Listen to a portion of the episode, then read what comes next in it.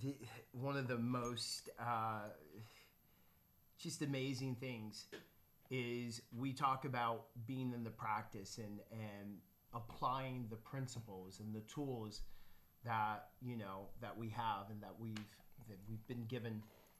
And typically when you show up to something like what we showed up to dr habib was literally in the middle of nowhere and it was so e- it's so easy to have gotten stuck that way because the fog was just overwhelming and you couldn't tell that the mud was so wet and uh, he's in a nice car. He wasn't like in Nice a car, he's wearing a suit. he's in a nice car and a nice suit.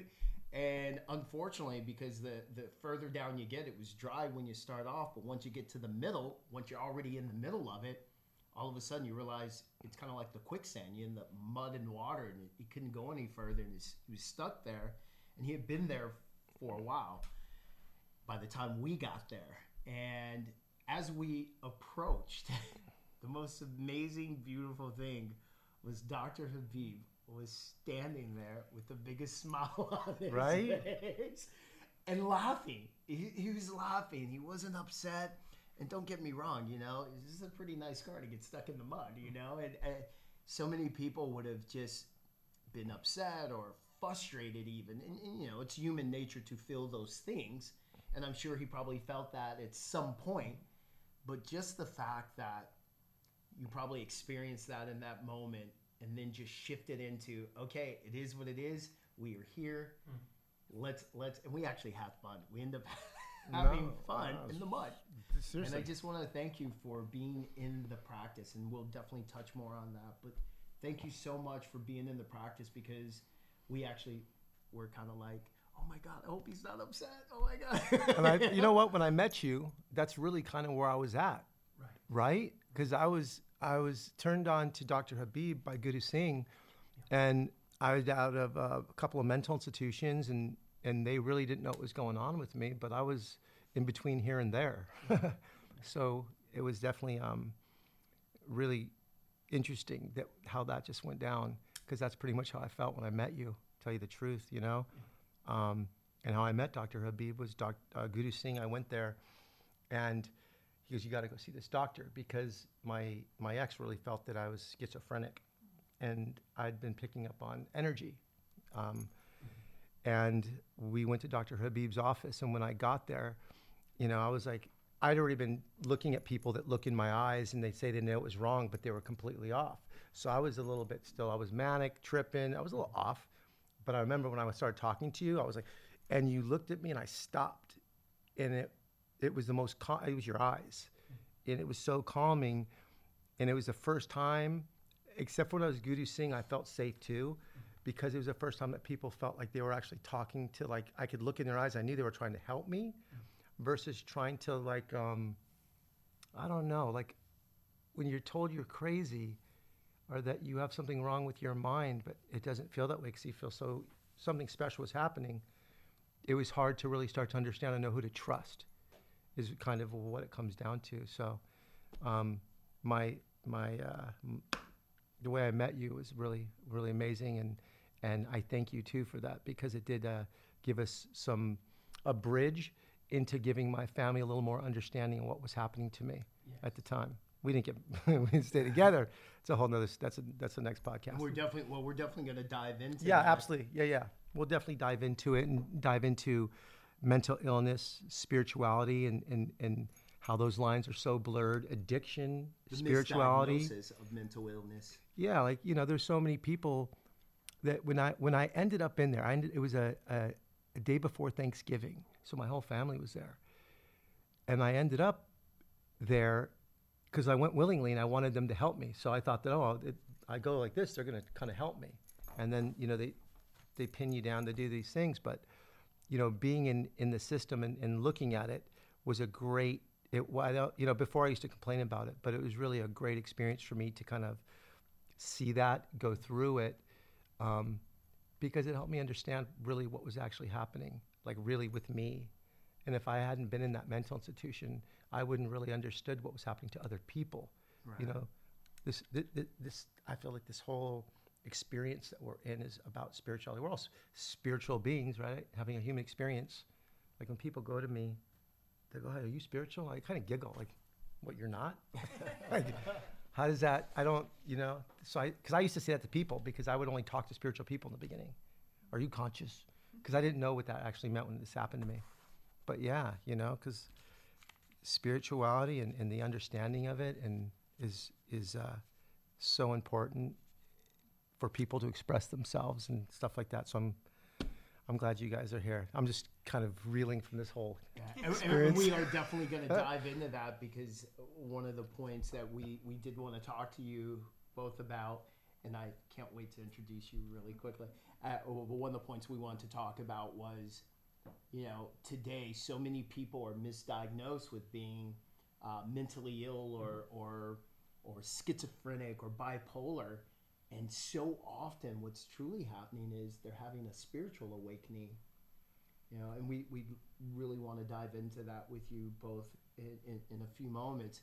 But before we do i wanted to say something to you because joey is always talking about Yolaine, and I, it, it's so much to the degree Yolaine and and and the your your program ACISTE and he's always talking about me about you so much in this program so much that i actually thought you guys are friends and I learned today. You guys just met each other We today. met. Today's the first time. We're friends, but yeah, we, we met uh, we met we met through her colleague Liz, and I, I just happened to wake up at eleven o'clock one night, get to my computer, and it it came on my screen, but it was the other one we spoke about this. It led me to ACISTE, but it started out with um, with Stan Grof's uh, nonprofit Spiritual Emergence Network.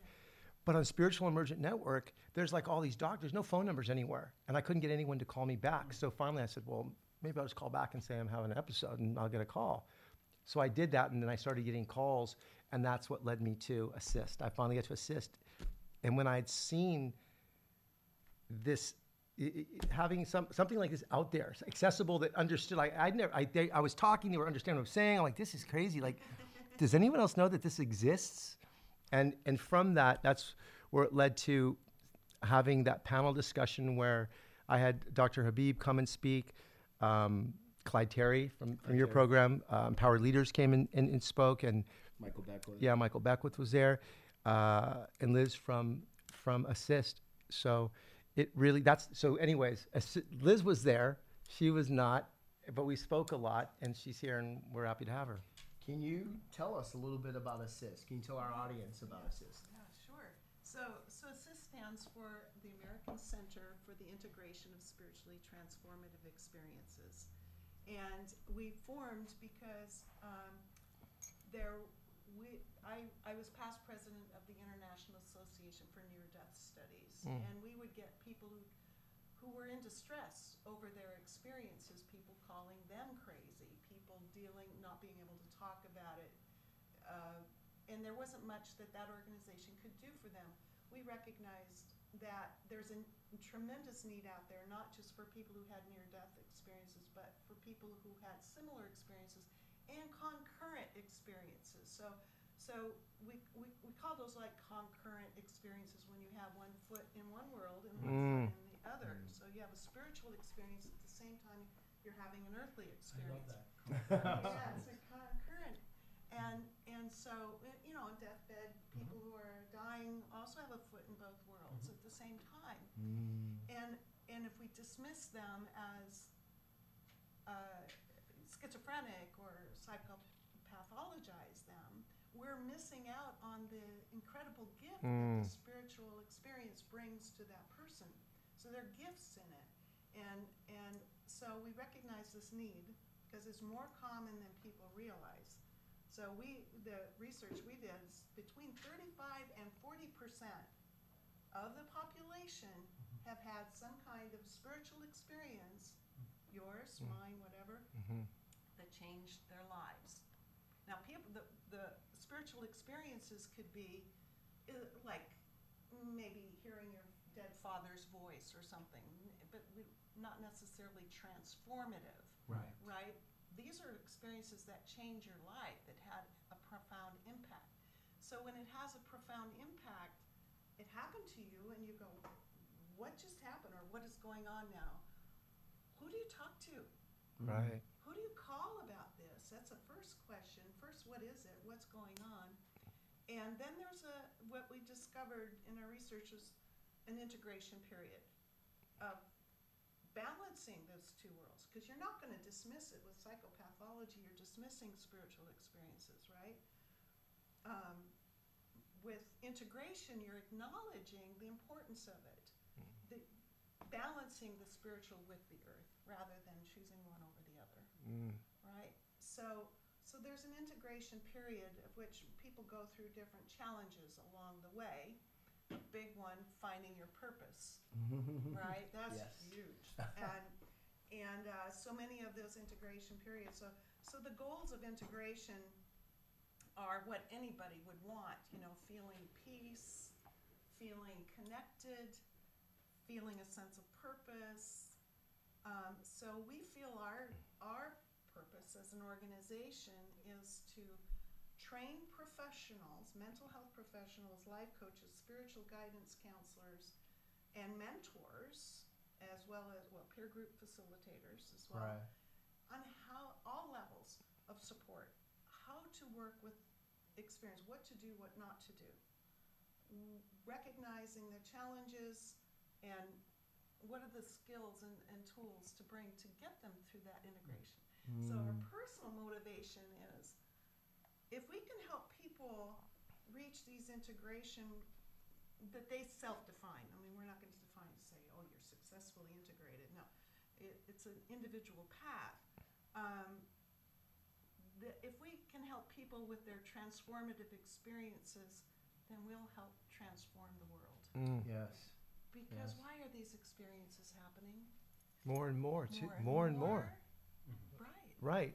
That, that one of the things was to talk to Dr. Habib about. The number one thing I, I tripped on is I went back t- to my experience because it was my experience. I can only go to that one. Is like going to the hospital, telling them when they someone looks at you and you're like, what does it do? What are you going through? And I was loose. I was looking at them.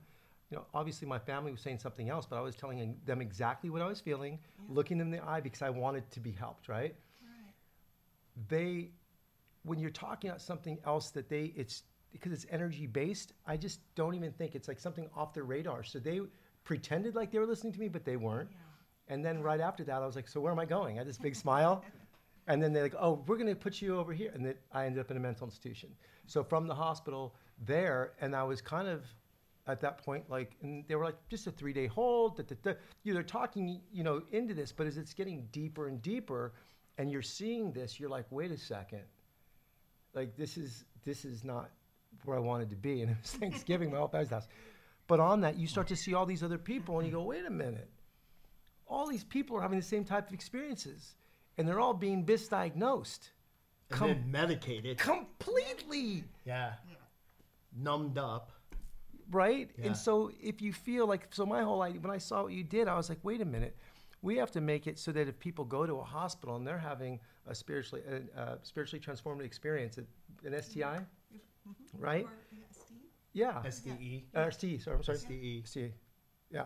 That they would recognize that, you know, and not say you're schizophrenic or bipolar or, you know, like one of the things in the very beginning, I did feel a little suicidal because I felt con- so confused um, that I did. I went home and I told my, my ex-wife now, I told her, I said, I think I'm gonna drive my truck off the cliff. And I told her, and I looked at her and I, I did. I had tears coming down my eyes because I was, I was totally confused, totally confused.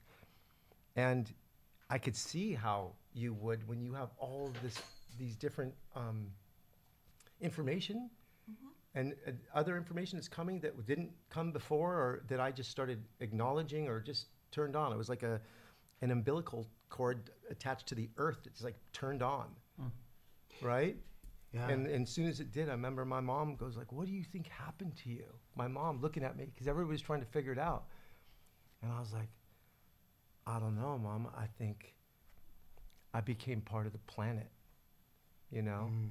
So, I, I I do feel that those experiences are our union with God, and and they're so very important to to be able to have those experiences. Th- They're our human right to be able to have it, and that's the really I think why your your nonprofit's so important, and I feel that what you guys are doing could really help, you know, in, in training physicians and therapists on the difference between a psychosis and a spiritually transformative experience because they are different.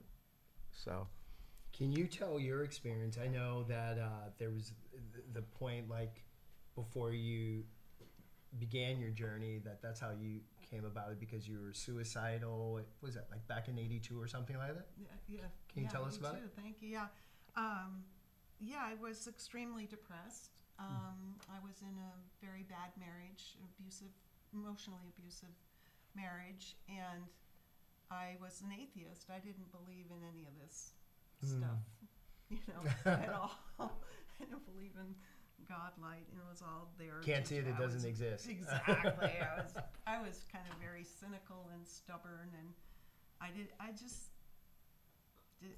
There were uh, it's a long story of how I became an atheist, but I did, and then I became suicidal after I was already depressed, but I became suicidal at the point where I was told I couldn't have children. There wasn't. That was my the last piece piece of my happy picture that I had in my mind was being married with a husband who loved me, you know, having mm. people in my life who love me, you know, my students are going to love me, everybody's going to love me. you know, I was just so needy. I was just like, oh, give me the love, give me the love, give me the love. And none of that was happening.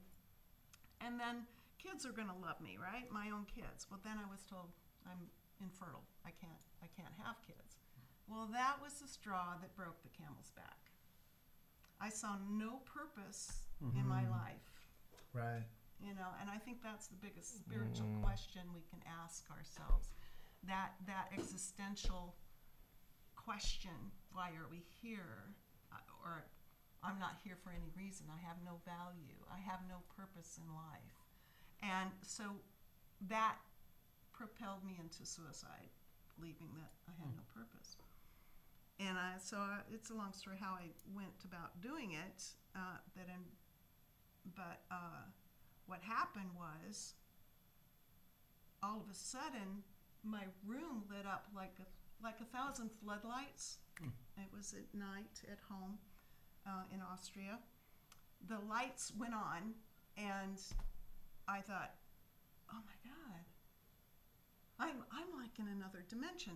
Now I'm very nearsighted, but I could see everything clearly, like I'd never seen before. I because all my life I'd been nearsighted. I need these glasses to see, and now all of a sudden I don't need my gla- I can see everything is super clear, super super clear.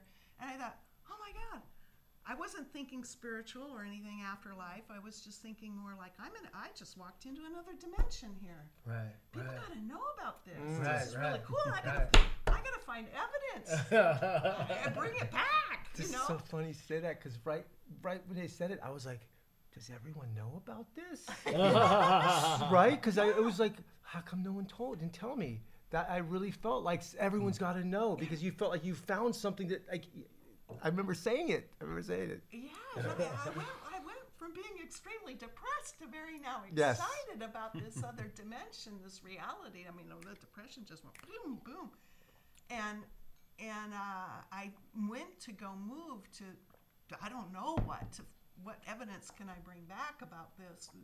How do I get? I was uh, I looked out the window. The sky was blue. Anyway, so I turn to my side and I see these white robes standing next to my bed. And I was, oh, no, wait, I'm sorry. I'm back to back up. So I went to go move, and another, the light came in. You know, just encompassed and embraced everything. And this light was so full of love. A love, here I had been seeking love all Yeah. my life, but Yeah. this love, uh, ineffable, Mhm. filled me up and warmed my soul. Every molecule in my whole being just glowed with it. And I just kind of relaxed into it and I said, This is love. Mm. This is love. Mm. This is like the real deal love, you know? Yeah. Mm-hmm. Yeah. This is home. Yeah. Even though I couldn't see anything, it was all light. there was nothing concrete to see, I felt home.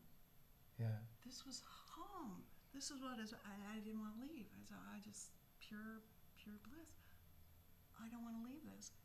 And then it slowly went away, and I'm back in my room, still lit up, and I'm in the state of awe, kind of like, whoa.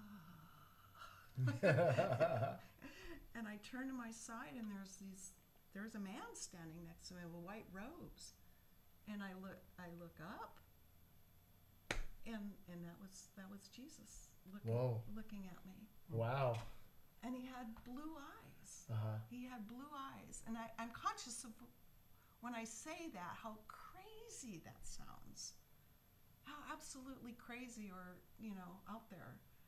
But it was. I'm not Right. gonna lie. That's Right. that's, right, that- right, that's what happened. And and he's looking at me with the sense of not compassion, but more like just this another more kind of mercy, love, Mhm.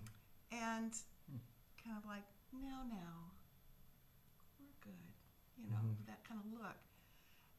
And he said, without moving his lips, and I heard it, you know, as clear as a bell in his voice don't waste your life thinking you're not loved. Mm. And when he said the word your life, it, I felt how precious not just my life was, but how precious everyone's life was. Mm. All of life, every living thing, every all of life, everybody. And that answered my question about why I became an atheist. Mhm. Because religion divided people. Yes. And Mm. this love was for everyone. Yeah. So that answered that. And the don't waste your life thinking you're not loved. It caused me to really, after, you know, it went and I was out of my body and I went back in my body and my life was reeling. It was inside out, upside, upside down. Everything I had ever thought about what life was about, what I'm about, Changed, oh, flipped on its head. Flip, hmm. upside down, upside down. Yeah. So don't waste your life. And I had some kind of purpose, right? So everybody's life has a purpose. Don't. It meant um, I'm responsible. Mm. I'm respon- I'm not a victim to all those circumstances Yeah. out there. I am responsible for my own. Right. So I had to think about that. Right. What were the thoughts that made me a victim? What were the thoughts and, and um, blaming and shaming and all of that? Well, you know, finding fault and all this. None of that. I'm responsible. I am responsible for my own happiness. And then I even thought there's meaning behind the word don't waste your life thinking. Yeah. you know? Yeah. It's about doing who are you? Loving who you are unconditionally. Warts and all. Mm-hmm. We're not perfect. Mhm. We love ourselves and you know, blame and shame and all that. Love ourselves and give ourselves out of love, for love, in service Mm-hmm.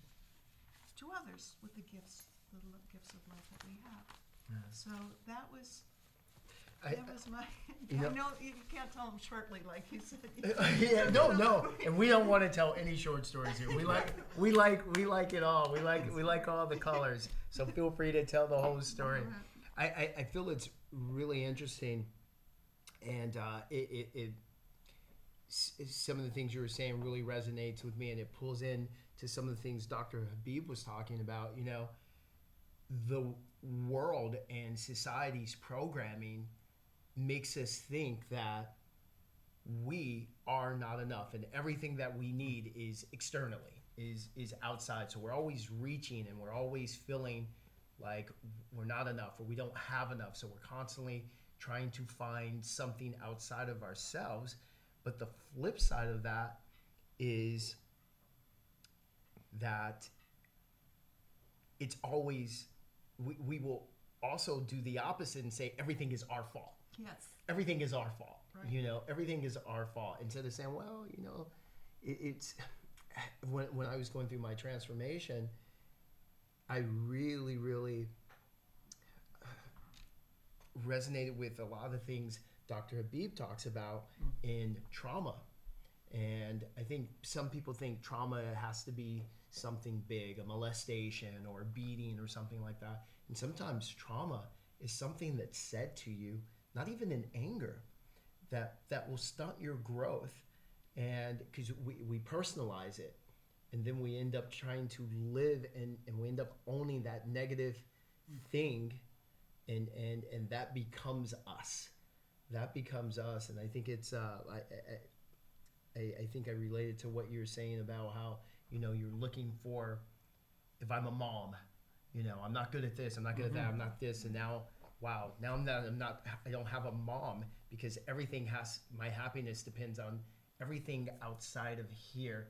And somewhere someone told you or you you you got the misunderstanding that being a mom is what makes you happy that will give you you know the life that you want or having the perfect husband or perfect Right. wife or spouse and so we're constantly doing this search searching outside of us but i think it all starts with like things that happen to us when we're young like that the, the trauma that we just don't process correctly can you talk to us about that dr Habib? Yeah, I, I think um, Joey did really, but I'll try.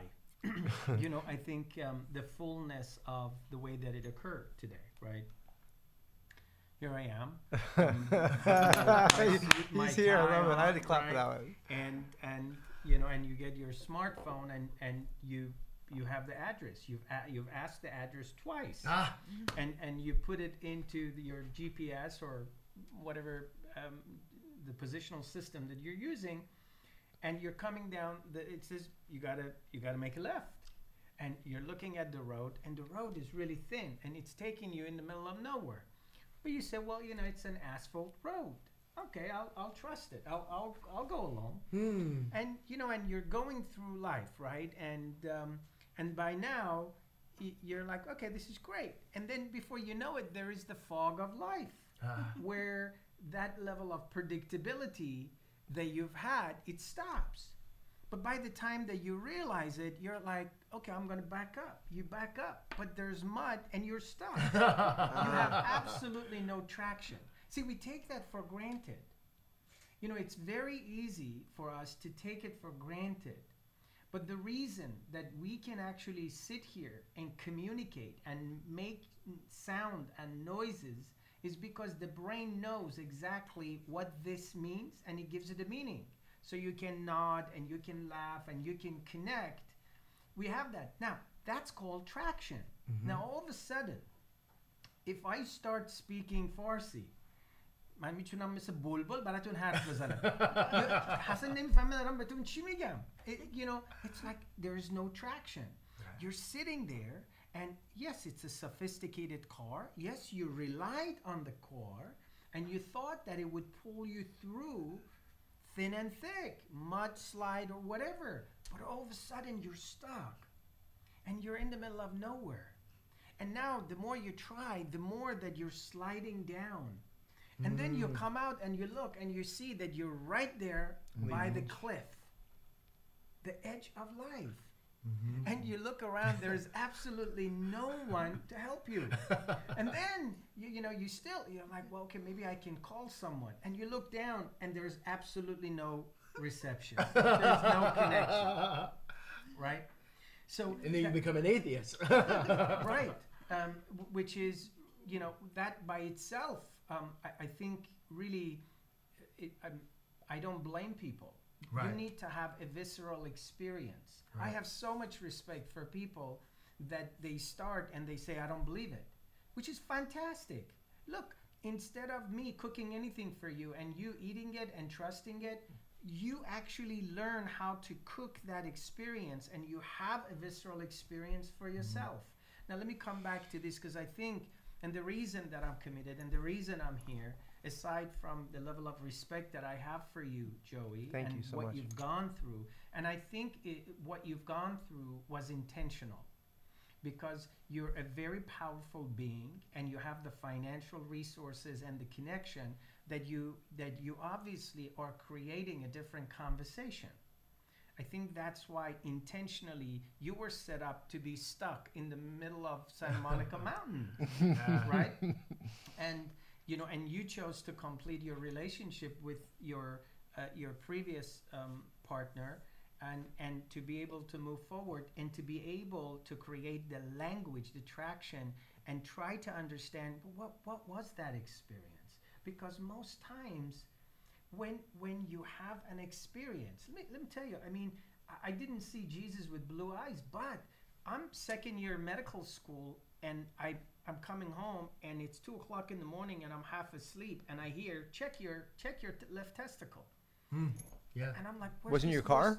no i was on I'm my ki- bed I'm kidding. you know, it could have been my car. and, and and i check and to you know fast forward that saved my life Right. You listened to your. Wait, I, no, I literally heard someone say, "Check yourself." Right, right, And, right. and it, you know, this was the time where Scott Hamilton nearly died Yeah, from yeah. testicular cancer.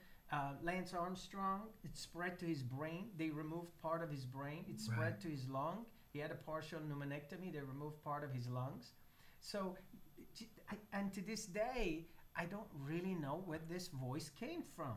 So, I, you know, it turned out to be testicular cancer, stage two, with you know Mets and everything, and it really set me up. It set up the trajectory of who I've become, you know, who I am, what I practice, you know. But what it took was that it took that it took cancer for me to be able to really maybe laugh in the middle of Santa Monica Mountain, where you know your you know Model S550 Mercedes is stuck in in the mud. Foot, a and you can't in the mud. you really don't know what to do and you're calling your tow truck company and they say well you know this is more than 100 feet. You need recovery.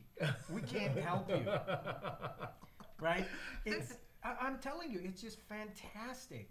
And and you you know and you continuously you just keep listening i'm like listen I, maybe i'm not going to show up. I can't make the podcast right? But they call you you take their call because oh the call is coming in now because you start moving around to get reception. And you say look i'm here. Your, your house is in the middle. I should have gone through pch and come up but the you know my gps it took me right out here and i was supposed to come down and i got stuck because this is a fire road Right. Right, right, and there are a lot of fire roads that every human being will go through right, right, right. I mean, there are people out there watching this that they're right, they're right stuck right Yeah. now, yeah. and people are giving them a medical diagnosis, and what they're telling them is, shut the fuck up. Yeah. Stop being a pain in the ass. Yeah. We don't really know how to deal with you, and you know we're gonna medicate you Mm. until you die. That's what it means Right. to be stuck, right? And then, and, and but you keep trying, you keep trying, and you know, ex-marine shows up, right? and they try to push the car. We call it former Marine. that. We call it former Marine. Sorry, former Marine. But but you stay with it, Right. And even the, the assist, the, the big tow truck company that comes in, they looks at it, says, you know, Yeah. I don't know really if I have all. I mean, it's just really amazing. you know. I- I don't know if I have all the resources to really help Right, you. right. There, he, there, right there and there. Can you imagine? Can you imagine having, um, ca- having a particular experience, and you want someone to help you, and they say, you know, I don't know if I can really help you. But, but if you try to move more enthusiasm and it says, "Oh, please, oh, you listen, I, I don't leave. I mean, it's raining, the fog is. Co- you can't. You got to do something." The more excited you get, the more that they say, "Well, this guy's crazy. right? I got to get out of here." right? Instead of saying, "Look, Raul, listen, man, Raul was the tow truck the driver. tow truck. Raul, look, do the best you can. I'm gonna take care of you." Yes. And please, right now, you've got all, all I've got is you, right? Let me tell you something. You weren't there. But I've never seen any human being pull out as many chains that they weren't Yes. supposed to have Right. from their tow truck. Yeah, I mean, yeah. he, you know, he said, "Oh, you got ropes? I think we can use the ropes." We didn't need to use our ropes. Yes. I'm Uh, telling you, if this thing was 200 feet, this dude could easily recover. Yeah. You know, and, and I was really impressed. You know, I, I don't think I've ever tipped anyone hundred dollars in my entire life, and I did it gladly when I gave him, you know, because he gave his hundred percent, Yes. and I allowed him. Yes. We didn't push him. You empowered him. Yeah. To to to have hold you you held that space for him Right. because he wanted to, but even his the the limitations of the job Right. told him that it well that's not possible right there but you you we can all see that he wanted to but that limitation that society says says oh you're not able to do that so he started to flow with that but the moment you empowered him and said you know what i believe in you i i, I think you can if you Yeah. if you you know you can try your best just try your best That's space in between. Mm-hmm. That's this space between. Yeah. That's what they do. So that's why when you know with Liz when we were on the panel Right. and when we communicated that there is such a thing, I'm like, my God, hallelujah. yeah Because can you imagine that there is a spaciousness that instead of rushing into a judgment, because look, it- I'm a medical doctor, it's so easy to medicalize someone, hmm. right? Which is based on DSM, right? It's based on a statistical analysis. It's based on, right now, we can sit around, right? Listen, if you go down to DSM, you know, three, homosexuality, and there were various different things that were considered a mental illness. yes Right. But yes. right now, we know how how how stupid that is, right? So people sit around just like we do, and we come up with medical diagnosis.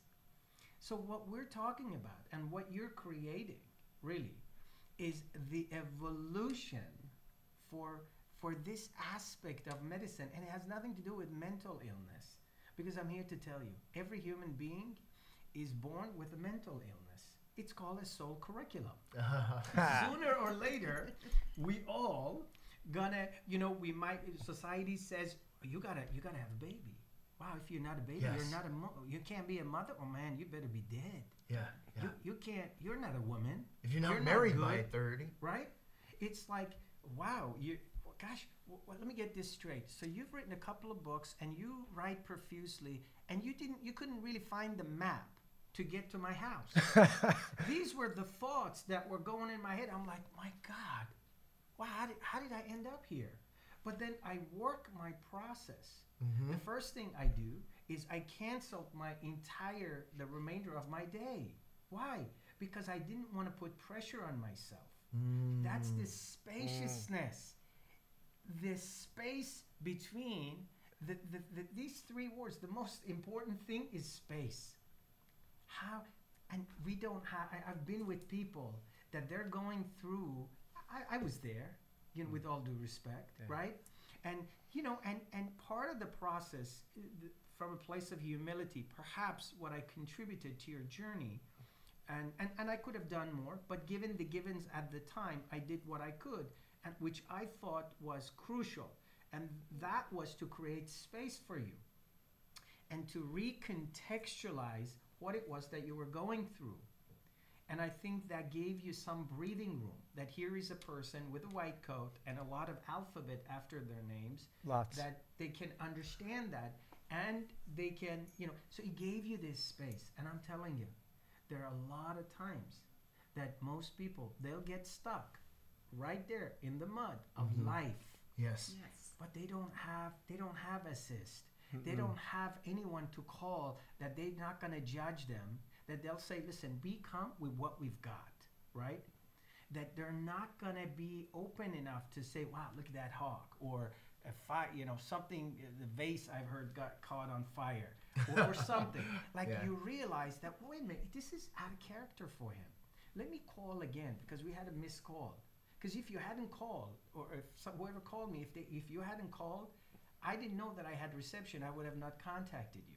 If you had not been there the tow truck could have not find his Right. way to us. Yeah, because he couldn't find his way. We almost were going to start rolling. We didn't know because you. I didn't want to say it to her, so they. I went. I looked at the phone because it said I'm not going to make it. And I was like, oh, and they all looked at me. What? And I go, oh, nothing.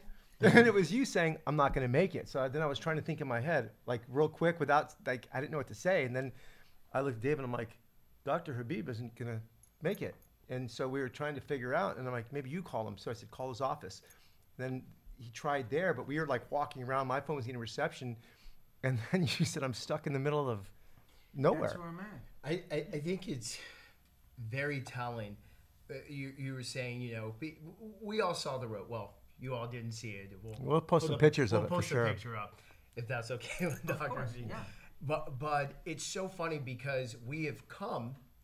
It's and it goes back to relying on everything outside of us. Mm-hmm. But even going down that road because you know you you wrapped around this road and then you come to this road and I know there was a part of you that said, mm, God, I, I, this can't be the road. And that is our natural, intuitive innateness that we are given by, by, by God, the universe, you know.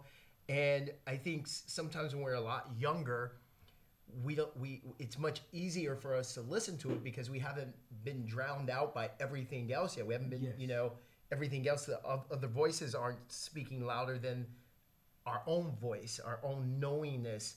And I've been in situations before where it says like, "Hey, my, uh, don't go down that road," you know, that don't go down that road, and everything else goes, ah, well, you know, the GPS says, "Hey, no, you're supposed to go down that road," because I'm not listening to my God voice now. Right. Hmm. That, that I'm not listening to God whispering to me, to the universe, you know, that that that connection that I have. Hmm. So I count on something outside of myself.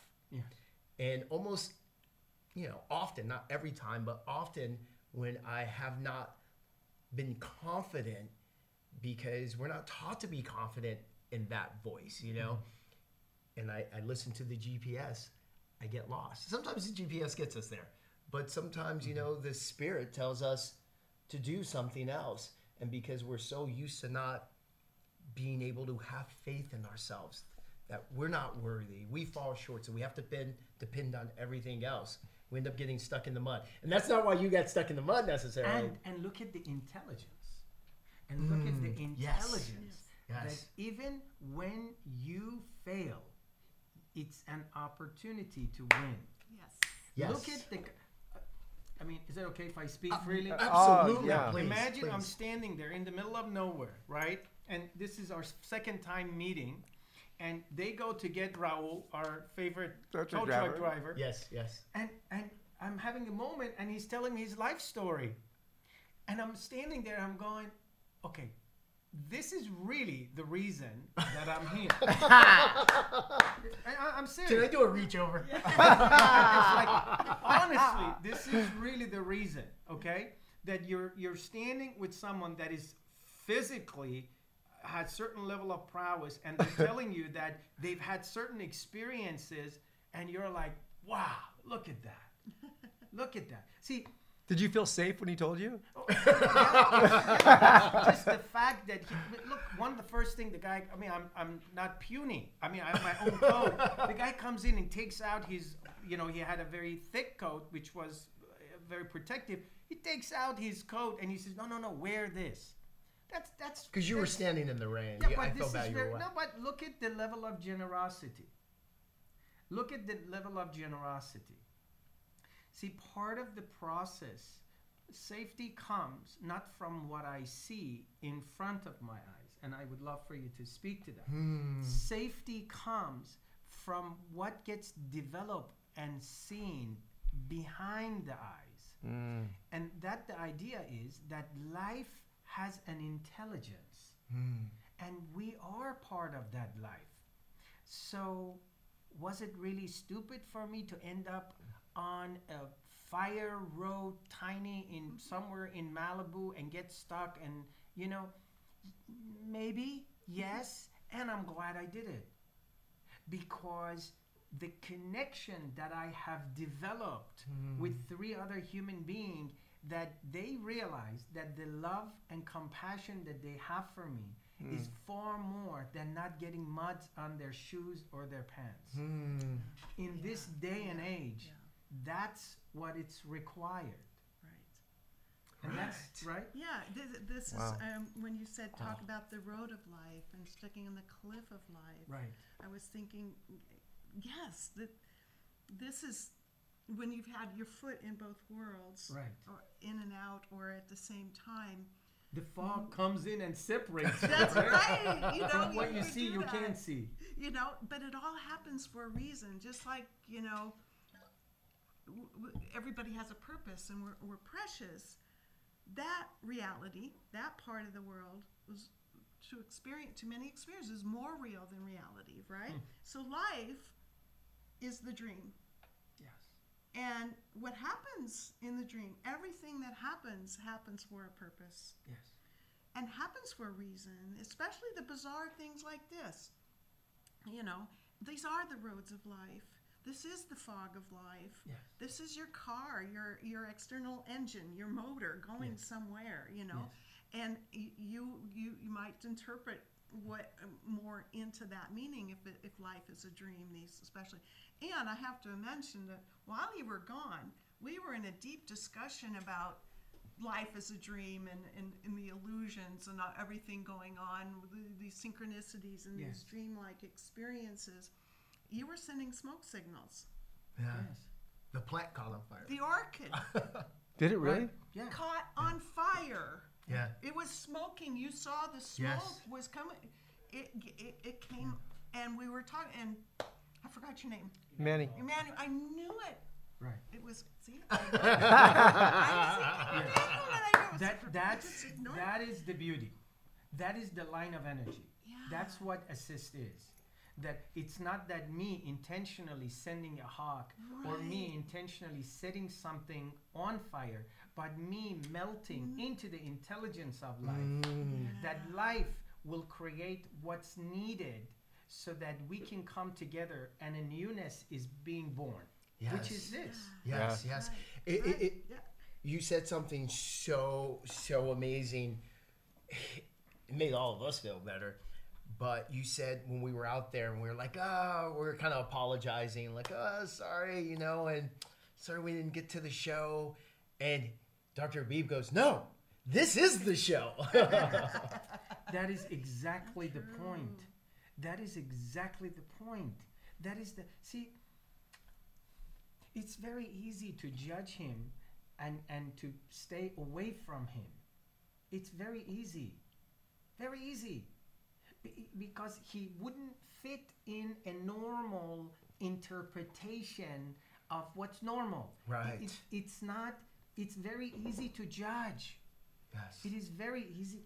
It, the, well, the, the iron, irony behind that is that by ignoring, by categorizing, hmm. by that, the spiritual experiences contain the answer Yes. to mental illness. Yes. Look at the rates of depression in our society, the addictions, the mental illness, and all of that.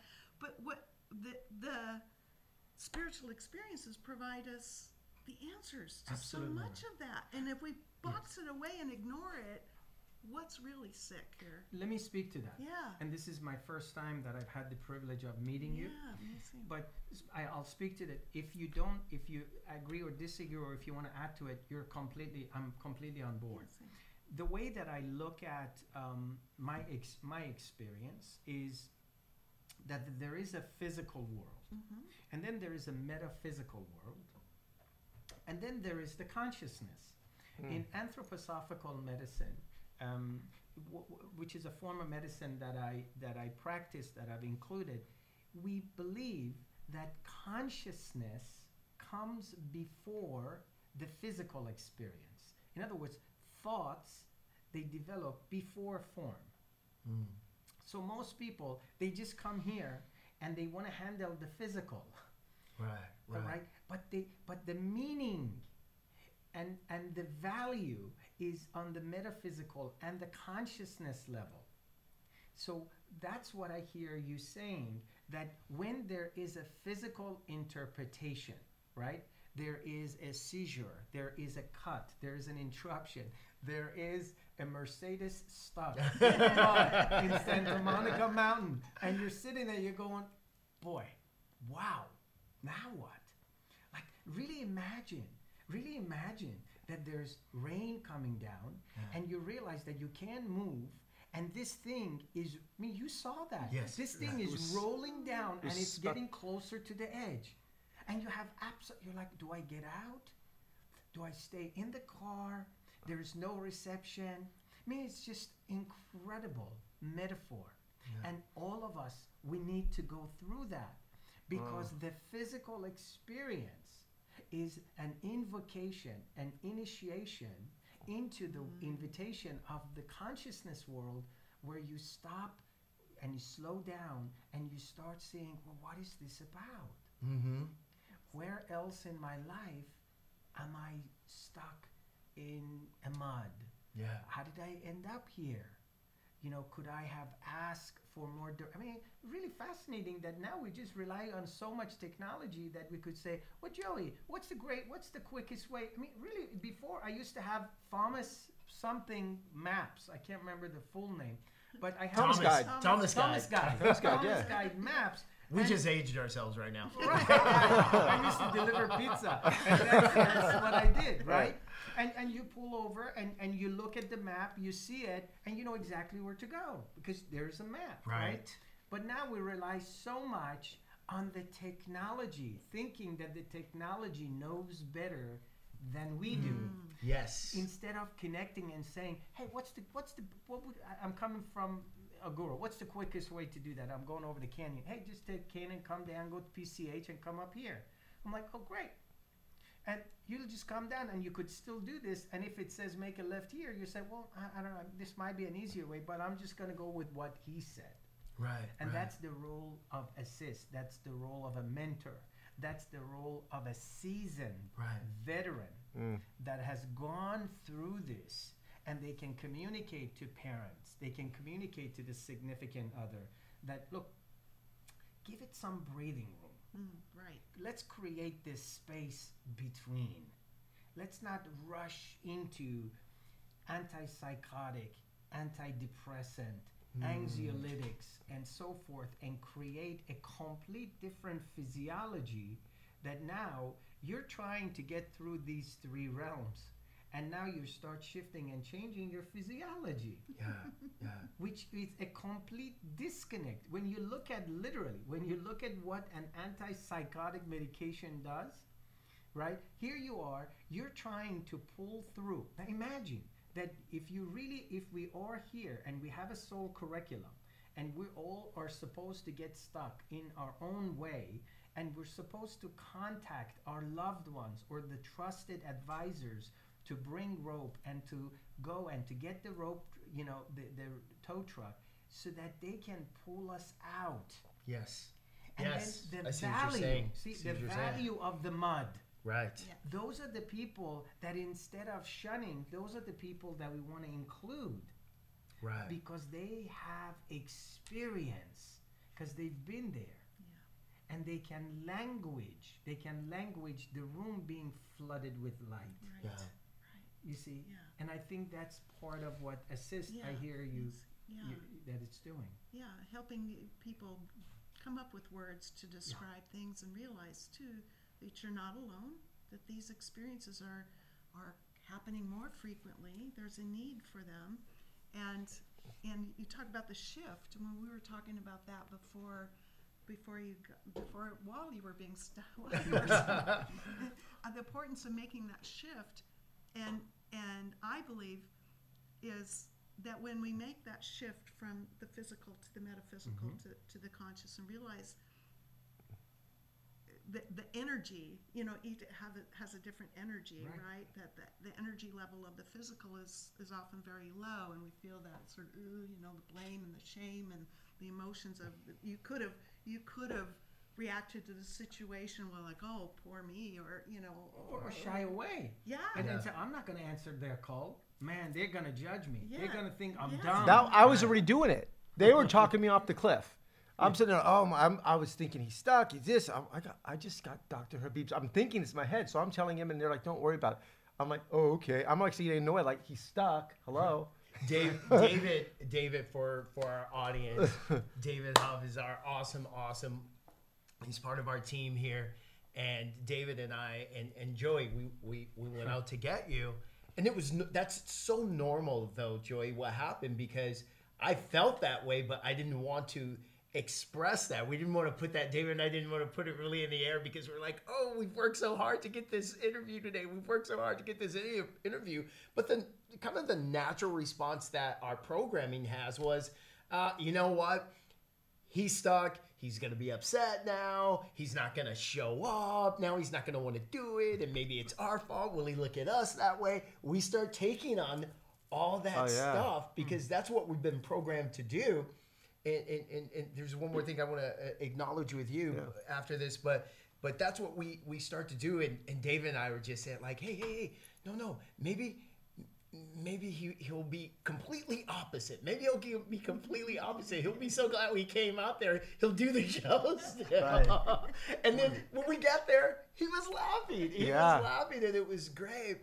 But I want to I want to acknowledge something with Joey that goes back to what you all were saying, and that is, I, I just so commend you, man, because you know, I, I, I have my own story about, you know, people judging me and stuff like that, but I cannot imagine someone actually thinking and and you know, no judgment on the family. They were only doing the best they could and what they Yes. knew with their programs. Yes.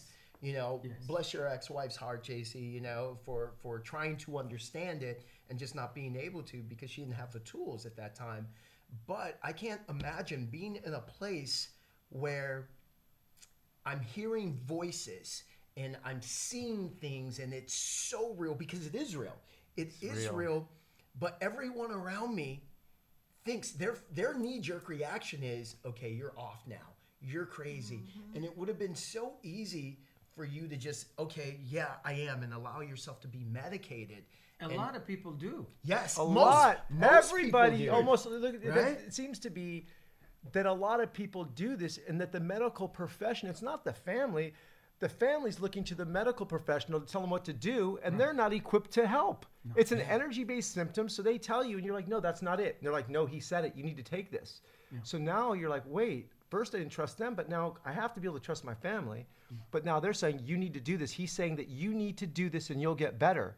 Now your back's against the wall because your family and the people that you you're like, wait a minute. There's got to be someone that understands what's going on here. we start trying to treat the symptom versus looking at the source of things. Yeah. And, and, and thank God Right. for Joey. Thank God that, that Joey just stuck with his knowing that, man, this is real. This has to be real. Instead of allowing them just to treat a symptom that looked off for them. Both of you all probably see that. Oh, oh, Why do you think we do that? We, we treat the symptom instead of going for the source. Well, I, I think that is a reflection of our society. And I would love for you to add to this based on your experience um, in what you've seen. But it, it's just, it's a reflection of our society. A, a person has a headache. They call me up, they say, I have a headache. I say, Well, congratulations. you know, I have a headache. You know, I have a sneeze, I have a runny nose, I have, you know, oh, well, c- can you just tolerate being with it instead of wanting a medication to get rid of it? You Just look at it mm. as an opportunity that this sophisticated, intelligent body is trying to communicate with you. Mm. You know, uh, here we are now. Once Raul, our savior, Saint Raul, Thank you, Raul. pulls us Toja. out. Now we're all happy, you know, and and we're coming to do the show. And then the car is now making making a, a sound. Right? We thought we were we thought we were out of the woods. Right. Yeah. We, we're you know the Raul has gone left Right. the building, and now we're on our own, and there is a sound, and it's like, why is it the brake? What do you do? I mean, it would be very easy to say, man, just pull over. Let's call Raul to tow the truck. But part of the process is, well, let, let's let's stop. Let's take a look. Let's Work keep through it. going. Let's work through it. And then by the time that you get to the main road, the sound stops. Yeah. And I think a lot of times symptoms occur. and and people come to the medical community and professionals where like we're supposed to tell them exactly why that is, hmm. but the reality is we don't know. Hmm. But, but, and I'm here to tell you as a physician, but we won't tell you that we don't know. So it's very easy because we want to keep you happy. So it's very easy to pull a prescription out and to put you on a medication. And I'm here to tell you that that's not of service to you. Wow. It's not of service to you psycho psychologically and psycho-spiritually because now it's sort of like y- keeping you in a triangle of a baby, uh, you know, daddy and mommy, or baby and the parents, right?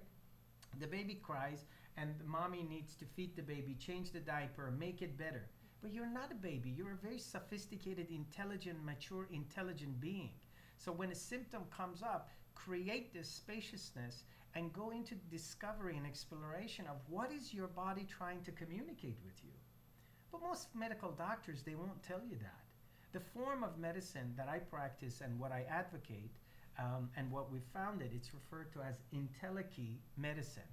Entelechy is an, a, a term from Aristotle that simply means the movement, let's say, that an acorn goes through to become an oak tree.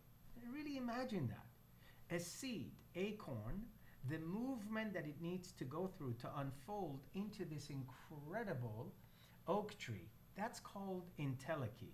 Mm-hmm. E- Every human being has an entelechy. Right. And what we go through is sometimes we need to get stuck in the mind.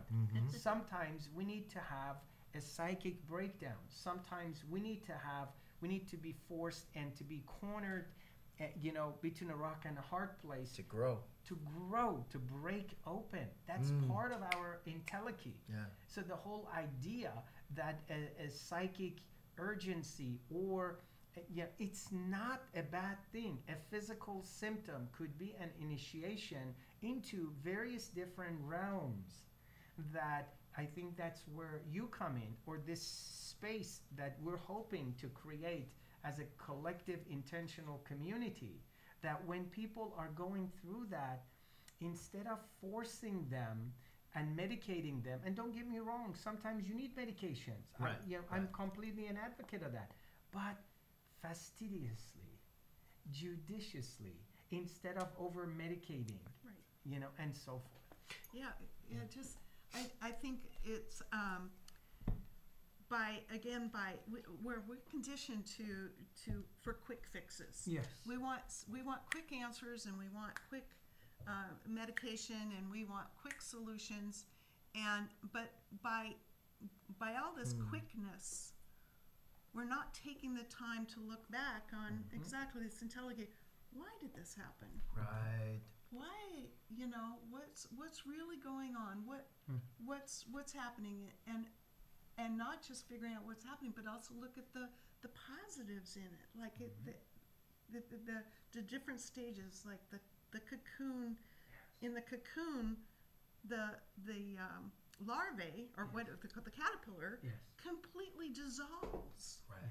it dissolves into a black muddy mess. Yes. And then all the molecules rearrange themselves to become a butterfly Right. you know Right. and, and we're we're you- we're going through these initiation phases what you mentioned initiation phases and each time is like going into a cocoon oftentimes so when we become sick and we retreat or we get ourselves into trouble s there's a reason for it and maybe we're there's a readiness for the next stage in our lives Right. and we're seeing with these spiritual experiences that they're not tied to any set physical circumstances. You can have a spiritual experience while you're driving a car, while you're doing the dishes, when you're in the hospital, when you're sick, when you're healthy, when Yes. you, no matter what age.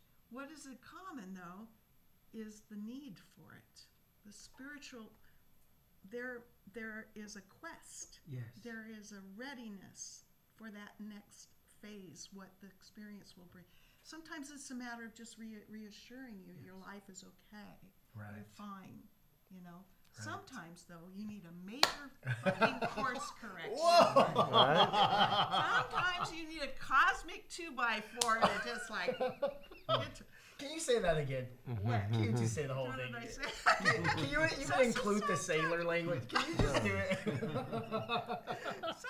You need a fucking course correction. Oh You yes. just you just need like man, their their Yes. side may be going, dude, we got this Yes. this is big time trouble. We gotta we gotta intervene. But but most people really like a lot of people. and I wouldn't say most. I don't know. Um, they get it in different ways. You don't have to go out of body and see the light or, or to, to have these awakenings. They they can they can arise from begin from inside, Yeah, you know, and yeah. develop from or learn. You you come across people. You Yeah. meet people that are just right there, like the them showing up Absolutely. with your There's a car. you know, there's Yeah. there things happen. So I think it's interesting how you say, you know, we want things so quick, so quick now. And, and Dr. Habib says, like, you know, oh, I have a headache. How do I get rid of this? Because the last thing we want is to be in discomfort, you know. No one wants to be in, in uncomfortable. And what I personally found in my experience is in my darkest time when I was in, incarcerated for nine years, and that uncomfortableness there actually expanded me. And it was in that place is where I actually probably grew the most up until that point. You know, I- I- it's where I had my biggest growth spurt when I was most uncomfortable and I really had to work. You know, I had to feel, I had to process. It was either that or give in to the experience of Yeah. and all the negativity and do the things that are there. or hide. Now imagine you're standing, right? This is when you guys left, right? I'm, I'm standing there in the middle of nowhere, and he's telling me about him being incarcerated for nine years. And I'm standing, I'm going, wow, this is going to be gnarly. And I literally just melted and I started crying because he could have he could have hide. He could have run away. He could have put on a persona and a mask. It's so easy to do. Mm. And hide and not be caught. But instead, he literally became the moth and he went into the fire. Mm-hmm. He chose to go in and to say, This I've done. Mm-hmm. And something that was supposed to be 150 years mm. incarceration drops down to nine years, nine months. Yes. Nine months figuratively, where he gets to have this impregnation of giving birth to this, this spiritual being that it's shifting and changing everything. But that goes to what you were saying when you were saying, okay, even, yeah, maybe, okay, I didn't listen to myself and I paid attention to something externally outside myself and I ended up in this situation. But even once you were in that situation now, now the situation is here, you decided to be in the, yes, okay, okay, I'm here. Where's the lesson? Where's the lesson? Yes. and the universe provides the lesson and it provides the liberation also Because Yeah. universe is for you. yes yes Because life is for you. yes We, we, we get caught into this that we're here and we're alone and you know we're going to be caught in Santa Monica Mountain in the in the in the mud and I'm just going to die alone and no one is going to help me. That's an illusion. yes. That's the dream. mm-hmm. To awaken from that that just to be open and people call you, people connect. Raul finds God, a ton of chains. a hundred chains all of a sudden we'll be Got able 'em to everywhere. reach you. he said he only had 75 feet I mean, at he first says It's like- 75 feet, but I mean, he had 200 feet of chain. He had seven. He had like four 75 feet chain. You, and it was the funny thing. Yeah, I think he was actually going to try to get more money out of you, but I think that he liked you because like, that's what that was. That was like he was trying to get you I because he had all. think- He didn't know he had those chains. Right. Come on, Yeah, I, listen, it was the. but he. I'm telling you, the way you looked at him, he just did it. it. Right, and It's like, listen, you do your thing. You can do it, fine. If not, we'll go for I don't know, call fire department for recovery. I don't know what else to do. But the reality is, this is the, uh, that's why I said the podcast has already started. right. Our life has already started. We're part of this journey. And the intention of this, and really, and the conversation that we're having is you're not alone.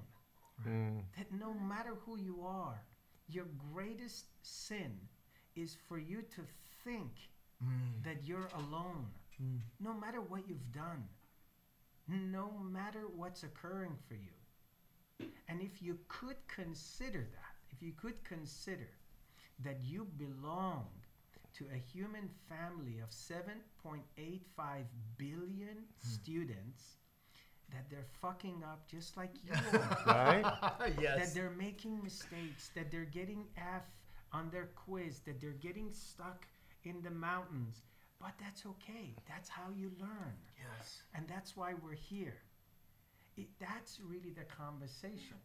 Hmm. Yes. That is really the conversation of, you know, recontextualizing what it means to be a mother and how many people you've mothered through what you've done. Mm. You mothered us today. Wow. you mothered us today. It just Wow, so yeah. many people. But if she had a baby uh, and babies, um, there's no question in my mind that you would be an amazing mom, physiologically speaking. But perhaps psycho-spiritually, you couldn't really be present and provide um, what you're providing for so many. Because Yes. I'm here to tell you, you know, with with Yeah. his transformation and the idea that you've created something, that there is a space between. I mean, it's so easy, you know, zero one, you know, a light switch on off. You're either normal or you're crazy. Yeah. Like yeah. you create a dimming effect, you create a spaciousness, a continuum, and you say, well, look, let's just relax. I, I got it. You're having certain experiences that maybe I can't, as a medical doctor, I can't really connect with and I can't really understand. But um, let's focus. Let's let's bring you back into your body. Let's talk about groundedness. Let's talk about your diet. Look at. I mean, no one talks about Linus Pauling. The guy won two Nobel Prize, not one. Mm. And he started orthomolecular medicine Yes. A usage of high dosage of vitamins and nutrients as a way of shifting and changing the neurotransmitters of our bodies inside. And as you shift and change these neurotransmitters, your behavior shifts and change. I mean, these are some of the things that the medical model currently it's not available. Why, why does Western medicine negate conscious experiences? Are they when you have them, it's, it immediately goes to you, you have to go to, to a psychiatrist, obviously, because you're working with the mind. Then they just don't understand how to deal with it. Like Western medicine, like I, you know what I did is I was like, I got to go to a Sikh doctor, right? I just want to see because I started doing Kundalini and but my whole experience. I go and I go, I'm going to see the Sikh doctor in Beverly Hills. Um, his name's slipped me. I'll come up. So I go see him, and he happens to, he knew Yogi Bhajan, and I started explaining to him my experience, and he kind of looked at me, and he goes, "I really can't help you," uh-huh. and I got like I thought like Soram, Soram Khalsa. yeah, and I was like, wait a second, you can't. And he like looked at me, and I could tell he was tripping. Emma, like, I was. It was almost like a shock. I almost started like just now tearing because I was like, how? ca- Why is that? You know better than anyone what's mm-hmm. going on. And he goes, I can't. I can't tell you to go to your yoga. I mean, I could tell you. He goes, but there's certain things in my practice, and I and I, I, I was, I left there, and that's what really got me. That like I was like, I got to do this. That's somebody who knows, and it's not that he doesn't want to. It's just with what they're taught and they're able to do. It's not allowed. No, Yeah, we don't have a code for it. You can't code for it. It doesn't exist. How, and, and that's why we have to make it. We have to create that. Yes. That- in, in other cultures, many other cultures, Native Americans, Sikh, Yes. Buddhists. people who had s- experiences like yours are seen as healers, as Nah. seen as, as wise people. Shamans. Ha- because yes, because you've touched the other side. Mm. You've seen the other side, and they want your wisdom. They Yeah. want you. You're renovate. You're revered. You're a curandero. You, yes. And do you think that, I'm just saying that I'm not a conspiracy theorist, but do you think that the government actually knows this and tries to dumb us down? Because why? They know. They know what's up. You're, you, you know, what I mean, you could go have a conversation and know what's happening. Yeah. Oh. See Gee. what what I what think it's I about money. It, Right. it is about money. It's absolutely about money. you see what what you need to look at is perhaps one way of looking at it is to look at the model. The model is the model could could be um, more humane and more humanistic. See, if you were to grow oranges and you were to come in and juice your orange and drink it, that's one of the most anti-capitalistic thing you could ever do. Because you're supposed to take your oranges to the farmer's market, sell it to someone else, they will take it, they will juice it, sell the juice to someone else, they will filter the pulp, sell the juice, sell the pulp, someone is going to make jam from the pulp. Trickle down economy. Hmm. The model is set up, you see, the model is set up as such. If you start telling people, wow, I found it in telemedicine. My God, you see how you're getting recurrent urinary tract infections? Wow, let's talk about it because this is something to do with what's occurring for you currently in your life. Let's look at that. You mean that you can really help me with, you know, me not being able to stomach this person or that person, and all of a sudden I have gastroesophageal reflux disease. you mean it can help me? Yeah.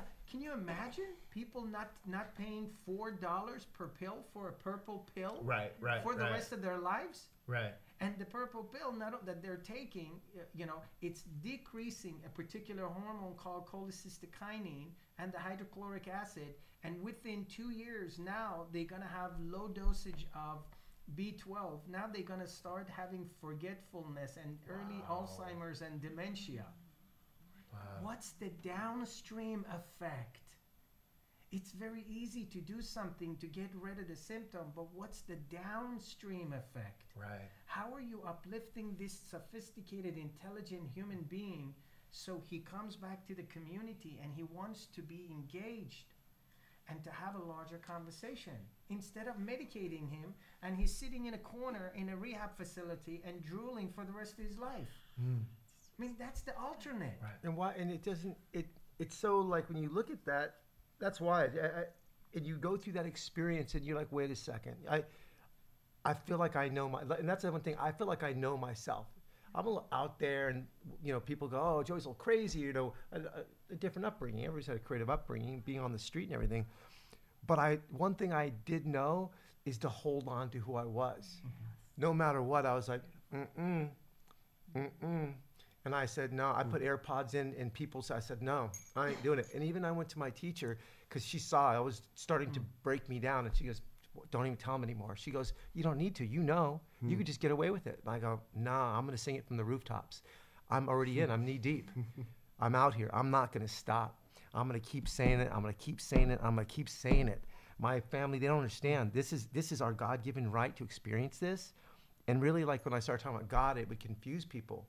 And really, you're really, really like you're so on top of it. It's love. The common thing, because all these religious things saying do this, do that. So you're you you, you start on God. People go, oh, wait a second. So I was like, I don't talk about God. Let's talk about love. Let's just do that for a minute. That's Because you're everything. black, brown, Iranian, whatever it is you want to call some shit. We all love. we were born to love, That's- right? So anything you say, for me, when I started talking about it, I started to just take those things out because it seemed to confuse people. Mm-hmm. And I just go, let's just talk about love because I know that you you want to be loved, even if you start acting differently. It's only because of the experience you had growing up. But if I show you love and I keep killing you with love, you'll show it to me, you know. And and ultimately, a lot of those things in love because you feel you're less than because of the way you're judged. Mm-hmm. So you you really don't love yourself. And ultimately, you can't. For me, I, I thought I knew how to love other people, but it was really kind of like almost like the minors and the pros or something. You know, like I thought I did because they told me this is the way you love. It was like mm-hmm. somebody telling you this. Oh, okay, that's kind of like you know what I mean. But ultimately, like when I started to love myself, it just changed the whole game. Because now to express it, I had a smile on my face now. so when I talk to people, I'd be like, "Hey, what's up?" They'd be like, because usually I, you know, you're on the street, you don't want people coming up to you, and you kind of keep a little bit of a distance, and that's the way of doing it is having that face and you know intimidation. But it just changed because I had a smile, and and it just it flipped everything. It changed my whole philosophy for everything because the way I expressed myself, the way I cared about everybody, and and that oneness. People say oneness. We're all part of this, and I'd be like, you're tripping oneness, right? But if you really think about right now of what's going on in the world, if you don't think we're one, this coronavirus has made us one, Well, that's why coronavirus has arrived. right? Yes. because you, you you know just really think about what it's done. I mean, look at today's paper. It's so funny. Just pick up today's paper. There's nothing to read except coronavirus. Sports. There are no sports. No sports. Well, I tell you Nothing. what. Go to ESPN. Guess what? There are no sports. You know what they're talking about? Coronavirus. No concerts. You see? Nothing. They've canceled everything. Right? You're staying put, and we really are reflecting Reflecting. as a society of how have been I, look the research that is out that since the technology came out elderly are dying at a higher rate. One of the most important causes one of the common causes of elderly dying is pneumonia. Do you know why they're dying? Because they're getting text messages from their loved ones. They're not even calling them. So they don't get to hmm. speak because when you speak, you create a percussion and clears your lungs. So that uh, that translate into a higher rate of community acquired pneumonia in nursing homes, and they're dying. It, it's really think about that.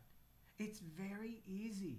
See, life has an intelligence. Nothing happens because there is no necessity. We might not understand it. I might not have appreciated getting stuck in the mud, right? And and having mud literally everywhere. I think when I take was- off my, sh- my my underpants, there's going to be mud everywhere. I'm telling you, but there that was necessary. There is absolutely no question. And even as I was going through it, I kept reminding myself, you know, nothing real can be threatened. Yeah. No- it- Nothing unreal exists. It's. Yeah. And herein lies the peace of God. yes. Mm. Well, it's like uh, these kind of crises have a way of prioritizing things as well. Mm-hmm. You know, like you, you, people really are afraid of death, of dying and catching this horrible thing and then dying. And it, it causes people, yes, to withdraw and to reflect about Mm-hmm. what's truly important in life. Right? What so you withdraw in your home, you self quarantine, you have your little quarantini and and reflect on what's what what really matters. And what really matters is you this connection with other people. And this mm. love right? So you mm. can't connect. You tell there to you, don't touch anybody don't go anywhere. So you withdraw and you realize how important maybe maybe this is a part of the reason is how important those connections to other people are. And we value it when we lose it. Right. yes Yeah. And I think this is an it first. awakening yes of that, that isolation, that social isolation, because we've been pushed gently into this social uh, uh, isolation through technology. We don't realize it. Yeah. But now we literally have isolation. One of the greatest moments of this experience of getting stuck in the mud was what you did at the end. You know, we're done with Saint Raoul. Saint Raoul needs to pack up and go.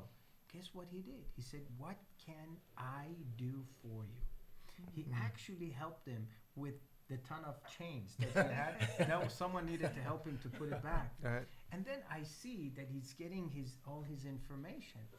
And he comes in, and he says, I'm going to give him a great review on Yelp. I mean, just really think about that. Look at the completion. And I'm here to tell you, had he not gone through the Harvard University for nine years under the disguise of Penn federal State. penitentiary, Penn State. Penn State. he would have not cultivated the consciousness, the hmm. sensitivity that he's holding.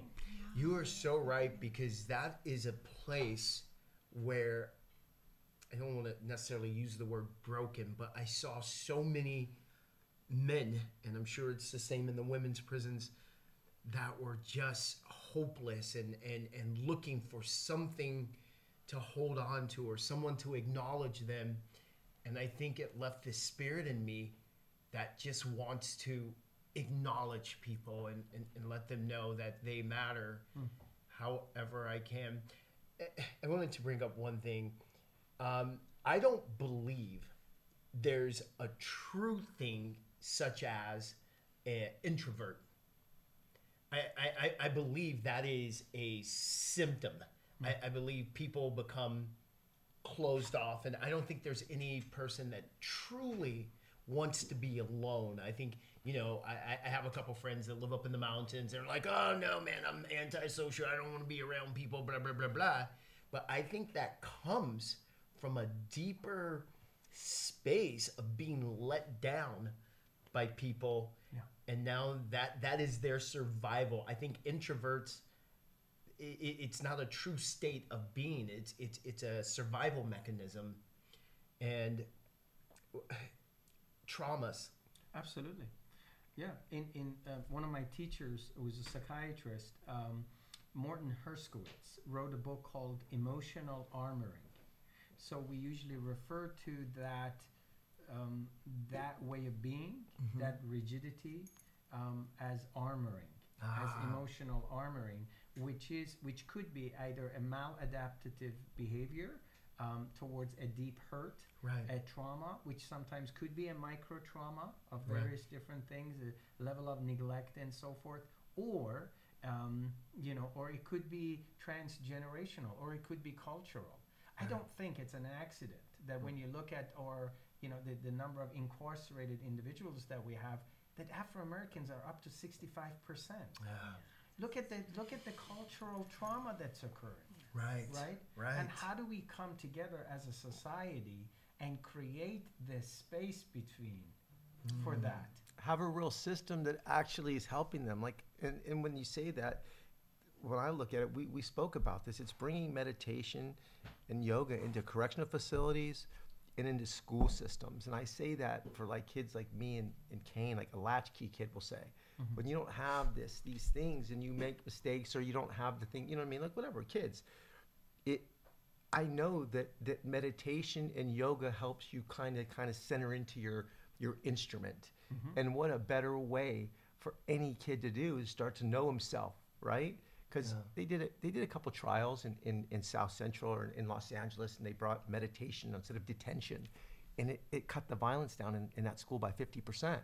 You're like, like you, you know, right? Well, you know this. Why, why, why isn't this being spread out across the United States, right? And then you have like uh, one of Donald Trump's attorneys that actually says that uh, Jay Sekulow, he was saying something that mindfulness uh, it, it violates the First Amendment, right? My, it's a Buddhist practice, and I was like, I was, I had to like read it a couple times, like, you know what I mean? Like, wait, mind that Buddha? I, I, I was like, I did like, So what you're what what I hear you saying, and I think as as a community, that's something to look at would be to create a new language that what Hmm. you said from the beginning that pulls out that which is confusing or charged or polarizing. mm, love tends to be not, you know tends to be the glue right? So instead of yoga it could be intentional stretching or something hmm. some type of a physical activity. And i know that if you you know in the penn state that's one of the things that you said that you that you were referred to as the peacemaker. Yes. And you brought yoga you brought meditation right? And it, w- there was a waiting list of Yes. people coming in and being participating into that yes right? yes yes. I i you know i think in those in the in those spaces there is such an an absence of love. Yes. There is such a disconnect yes. that it's it's it's almost like that child that is um, only learns that well I should say thinks that abuse is love.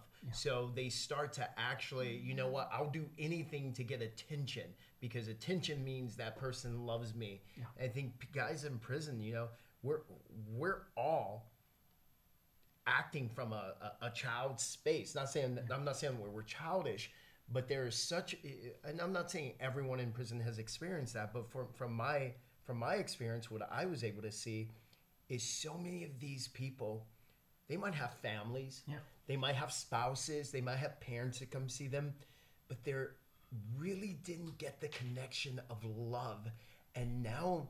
What they're doing is they're doing anything for the attention yes because guess what? If you're not gonna love me, then I'm gonna screw you, fuck you, and I'm gonna make you hate me almost since you can't love me. And and and, and when I got there and I just started showing people a different way and not even like having to go, come here, let me show you this way, just by treating guys different. Mm-hmm. Just by treating guys different. I know when I got there, you know, there, are the, there were the rules that say you are not allowed, blacks aren't allowed to sit and talk with whites or, or eat with whites or, or Mexicans, and these races aren't allowed to, to convergence just because none of them know. They're, they're so uncomfortable outside of their own pain and thinking that God, that guy must, you know, it, it, he's so foreign. It's gonna hurt me if I extend anything kindness. If I extend kindness, they're gonna take advantage of me. And we just went in there, myself and a couple other um, inmates, and, and at the time that were becoming more aware of ourselves, and we just started extending that kindness.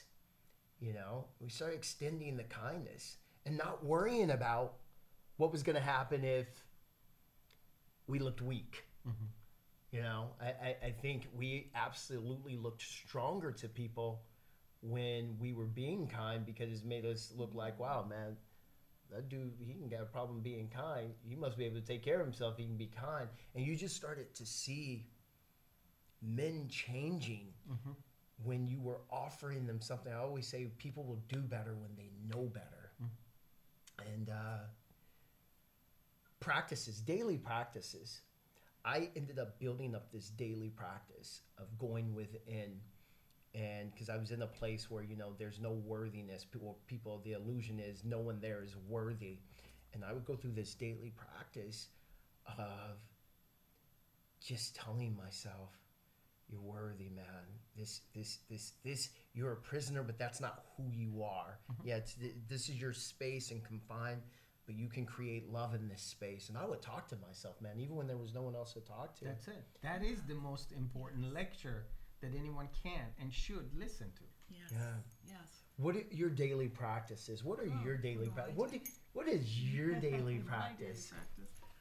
Well, my daily practice is also meditation. I mean, it's not a day, sometimes multiple times a day, many, many meditations, mindfulness. And it's part of that life is a dream. Not, I don't mean dream, dream in a sense of not important. I, I think of it as, as symbolic meaning. So I, I get visions of, I think in metaphor, it's, it develops your connection with that mm-hmm. Mm-hmm. metaphysical. Mm-hmm. So you actually develop a kind of a self love the way you're loved spiritually. Mm-hmm. Each of us being precious. We're mm-hmm. developing that connection, that channel. Mm-hmm. And I think oftentimes the channel, that connection communicates to us in symbolism, in metaphor, but it's always about love. Right. It's always about love, and it's trying to tell you in so many words and images and happenings mm. and people you meet is telling you again and again how much you're loved Mm-hmm. and that, that, that you are. So, so we don't need to always need it from the outside, Yes. right? Yes. Yes, our parents should have loved us so we know the feeling of love, but that often doesn't happen to love us. You know, it's hardest thing as an adult to learn to love yourself. Mm-hmm. Give yourself the love that you weren't given mm-hmm. as a child. That is really, really hard, but that's so necessary to find one's purpose. Right. Who you are is what you love, Mm-hmm. and to love you is to know you. Yeah. So to know you to, is to you find that out in meditation. Mm. You know, it, it, you you you that connection of you start paying attention to the subtle emotions or the subtle energy going on in your stomach, right? Yes. You know, or your gut Mm-hmm. is trying to tell you something, or this image is trying to tell you, or this happening is trying to. If we just is more more connection. So, I think meditation in in prison and all and in medicine and in schools and everywhere, meditation is the key. Mm-hmm. You Yeah. can think of it as prayer. You can think of a walk in nature, and it, there's so many ways to to to do it. My victimhood Yes, that's dissolved dissolve. While in that that Yes, space. You can't be a victim anymore Right, when you're right. because become empowered this way. Right. Right. It has. I started looking at it, going, oh, and that's part of my practice. That I started going, wow, okay, this isn't, this didn't happen to me. This didn't happen to me. It happened for me, and like, oh, okay, I asked for this. I asked for this. I, I, I asked for it because I'm a healer and I wanted to be a healer, so I needed to experience like the pain that other people felt in order to help heal them and you know after healing myself and so i did have that practice yeah Yeah, I, because it's like letting go of. Yeah. You're not, you are not what happened to you. right right right That's but it's a practice. Of having Right. to practice that you have to practice you that have to practice that No because the world fix. has told you It's not a quick fix. yeah that you're a victim That's right. yeah That's right. yeah And what you need is out there. Mhm. You need my you need my services. Right, You right. need my money. You need my love. You need my you know. Everything. that- I mean, you the whole so- setup, yeah, it's all set up. Food, Yes. sex, drugs, right? Attention, yeah, all that. It's set up, but understanding that you are precious, that there is a purpose for you, Yes. that you're not an accident, Mm. that you're part of a larger conversation, that life is actually being cultivated. Mm. Life is actually um, differentiating through you. I, I, I can't even experience, I can't even connect what it must have been like to be in the Penn State for nine years in a federal penitentiary. And I think, how long were you in, uh, in solitary? Um, I end up doing a, a pretty long stint in solitary for a moment, um, almost a year. and yeah, yeah, It's 23 little hours bit- of lockdown Yeah, with no human. hours. almost a little bit over that. Um, uh, but once again, the way I, I would hear, and I definitely want to go back to our practices, but I would hear other men yelling and crying that had been down there for a certain amount of time because, like you said, and like you were speaking of, that connection was mm-hmm. gone. No one was touching them. No. It was like the like the like the older person that you said Yeah. they didn't they weren't getting the call even the mail even you know it, they weren't even able to get the text you know Yes. they weren't even able to get to the the, the, the to- Yes.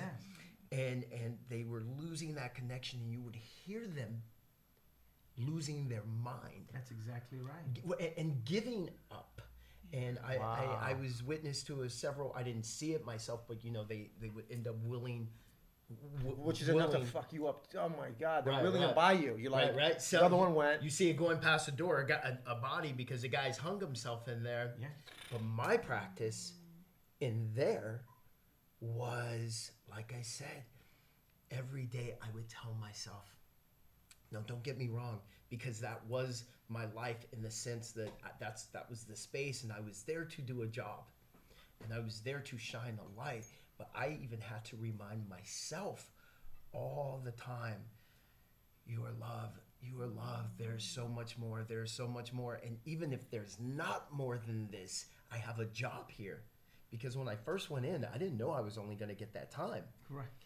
And I remember telling someone, you know what? So, be, because before I turned myself in, someone said, well, man, man, what if they give you all that time? And I just remember believing so much in here that that's not my life. That's not going to be my life. That's not going to be my life. But there are other men that are much better than me that have had to go there and that be their life their whole time. Mm-hmm. So I told the universe, I told God, please, you know the work I want to do. I, I, I- I will I, I will step into my yes. I will say yes. And not only will I say yes, I will go be yes now. I will go be the work for you outside you know that's where i prefer to do my work but if you it, if it is your will for me to be here i will do the work here That's it. i will do the work here so even when i said yes to that space you know the, the universe did what the universe does god does what god does but th- the people like you're saying that disconnection it's so easy to get lost and give up you have to remind yourself Yes. that you are perfect whole and complete that you're connected there is no disconnect it's only the illusion of being disconnected Yes. That's the dream. That's it. that's the dream That's the dream. And any practice that can allow you realizing that here, the consciousness, you can move the consciousness into the physical form. mm. And That's that's right. what you did. Yes. how i get out You're right Yep. here, Yes. and you declared, and Yes. you moved the consciousness which trickles down into the physical war reality. right Yep. And any set of practice, for me, one of the things that I advocate is what I refer to as purged emotional writing. What I have found is to be able to have a piece of paper and a pen or a pencil sitting somewhere that you feel cocooned, that you don't need to worry about her writing what I, you know, what I'm writing, right? Mhm. Reading what I'm writing, that I, I write, you know, I today I, I might even do this here. I'll do it right now. I'll do it out loud. You know, I gosh, I felt really stupid when I got caught in in mud in my car and people had to come and rescue me. I I felt really dumb that I couldn't really find my way or think through it. That this little thin road would not get me into that. Uh, all that stuff. I write whatever is there. I don't censor it mm-hmm. and then I burn it. I So just burn it. it. It's the quickest way to be able to cleanse, to let go, and to empty out the uh, you know the subconscious, so that and you have a wider bandwidth. Mm-hmm. That if if if I don't do anything daily, regardless of this is this is a practice that I do, and I recommend it to every single patient. And the other thing that I do is um, I spend time in nature, whatever it is, even if it's you know what what the length of time. And I tell you, you know, we have animals, and Sunday night. I, I came out and I observed that one of our sheep, um, she wasn't, you know, she was staying away from the herd. She was spending more time in the barn. I went to check on her, and she was, you know, and I didn't know that she was pregnant and she was giving birth. And to see that, and here's the lamb coming out, and the sack breaks, and you know she licks it and moves it. I mean, within two minutes, this lamb is on on four legs and Wow. moving around. You know, it's so to be able to be in nature and to be grounded. It, it's it's necessary. It's you know you get what's referred to as the orgone energy, life force. That life force, and and you realize the magnitude of it all, and how insignificant we are. yeah That we're on this little tennis ball called Earth Mm. that it's rotating around itself and it's rotating around this giant sun, which is a million times larger. mm-hmm. Hey, it's really we're like little tiny ants there. You, you, So- that, that touched me too. Like um, we talk about in that moment of, of observing this little Mhm. lamb coming forth. When that happens, when we're too busy thinking all the time, when there's not silence in the brain, we, we, we cannot think and observe Mm. at the same time. Mm. So if we're not observing, we're not appreciating. Bingo. So, so meditation gives us a practice of being silent. Yeah. So the longer we can be silent up here, the more we're able to observe and appreciate Mm-hmm. And understand and connect to right. And, and our our culture is so busy with words all the time, with thinking and listening and watching, you know, the media and, and all. It's a lot about words, but that's only really a part Mm-hmm. I like what Einstein said, and it's attributed to him. He said, I have no use for words except to communicate I see in my mind's eye. I love that. Because he solved, he was able to observe the images that come forth only in silence. and they gave him scientific solutions to his problems. So Mm. you're talking too about the stomach, you know, like really gets, what did they say? We're like eating away my stomach Yeah, or something, yeah, and then they you can, develop the physical. Yes. Well, the words, the wor- that image speaks a thousand words, and it's Yes. like a like all this energy of that words, this image. So creating, you know, you're creating, and you, you didn't need, you learned the lesson you needed to learn, so you didn't have to stay 150 years, right? Wow. See, that was like the other side going. Yeah. You learn what you came here to learn, son Yeah. Yeah. and you so it's a it's a metaphysical power of solutions and observing being in nature is Yes. one way to connect be silent because when you're in nature there's so much to observe right And so so yeah thank you you're bringing a little Yeah. on. Can you tell us about uh, what you've got coming up in the fall oh With ACISTE. oh with okay ACISTE? Every year we have a conference where we train mental health professionals, spiritual guidance counselors, and life coaches professionals on working with it. So the conference, because mental health professionals have to be licensed in their state, we move our conference around to different states. Right. So last year we were in Atlanta, and this year we'll be in Oregon, November 15th to the 16th. And we train and uh, certify those who wish to be on our directory um, to be found people seeking their health. And so their specialty is listed and their practices are listed and so forth. I'm a facilitator. I'm not a mental health professional, but I just help facilitate all this. Is is so uh, there's different trainings going on, and we try to bring faculty in, open-minded faculty from from all from different universities, academics, um, and bring the latest in the research in this area, which is growing.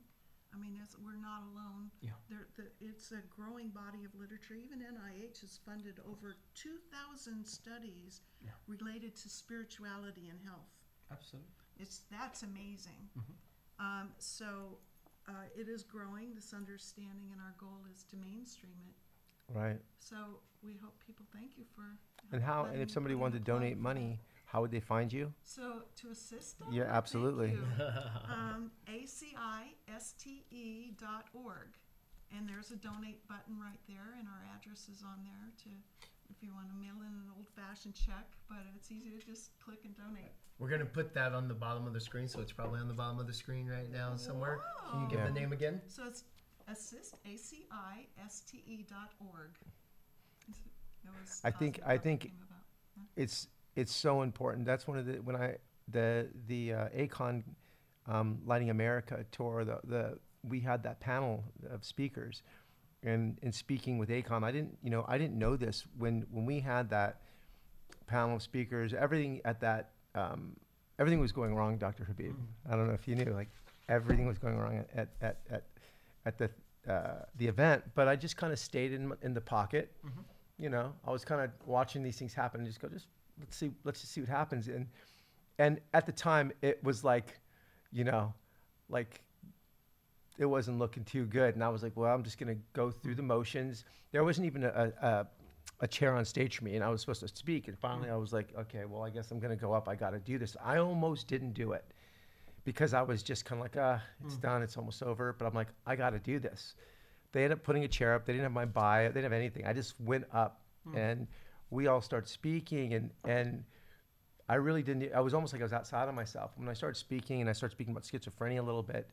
And at the time, I had no idea that Akon's older brother was diagnosed with schizophrenia. I had hmm. no clue. Hmm. Wow. Nah.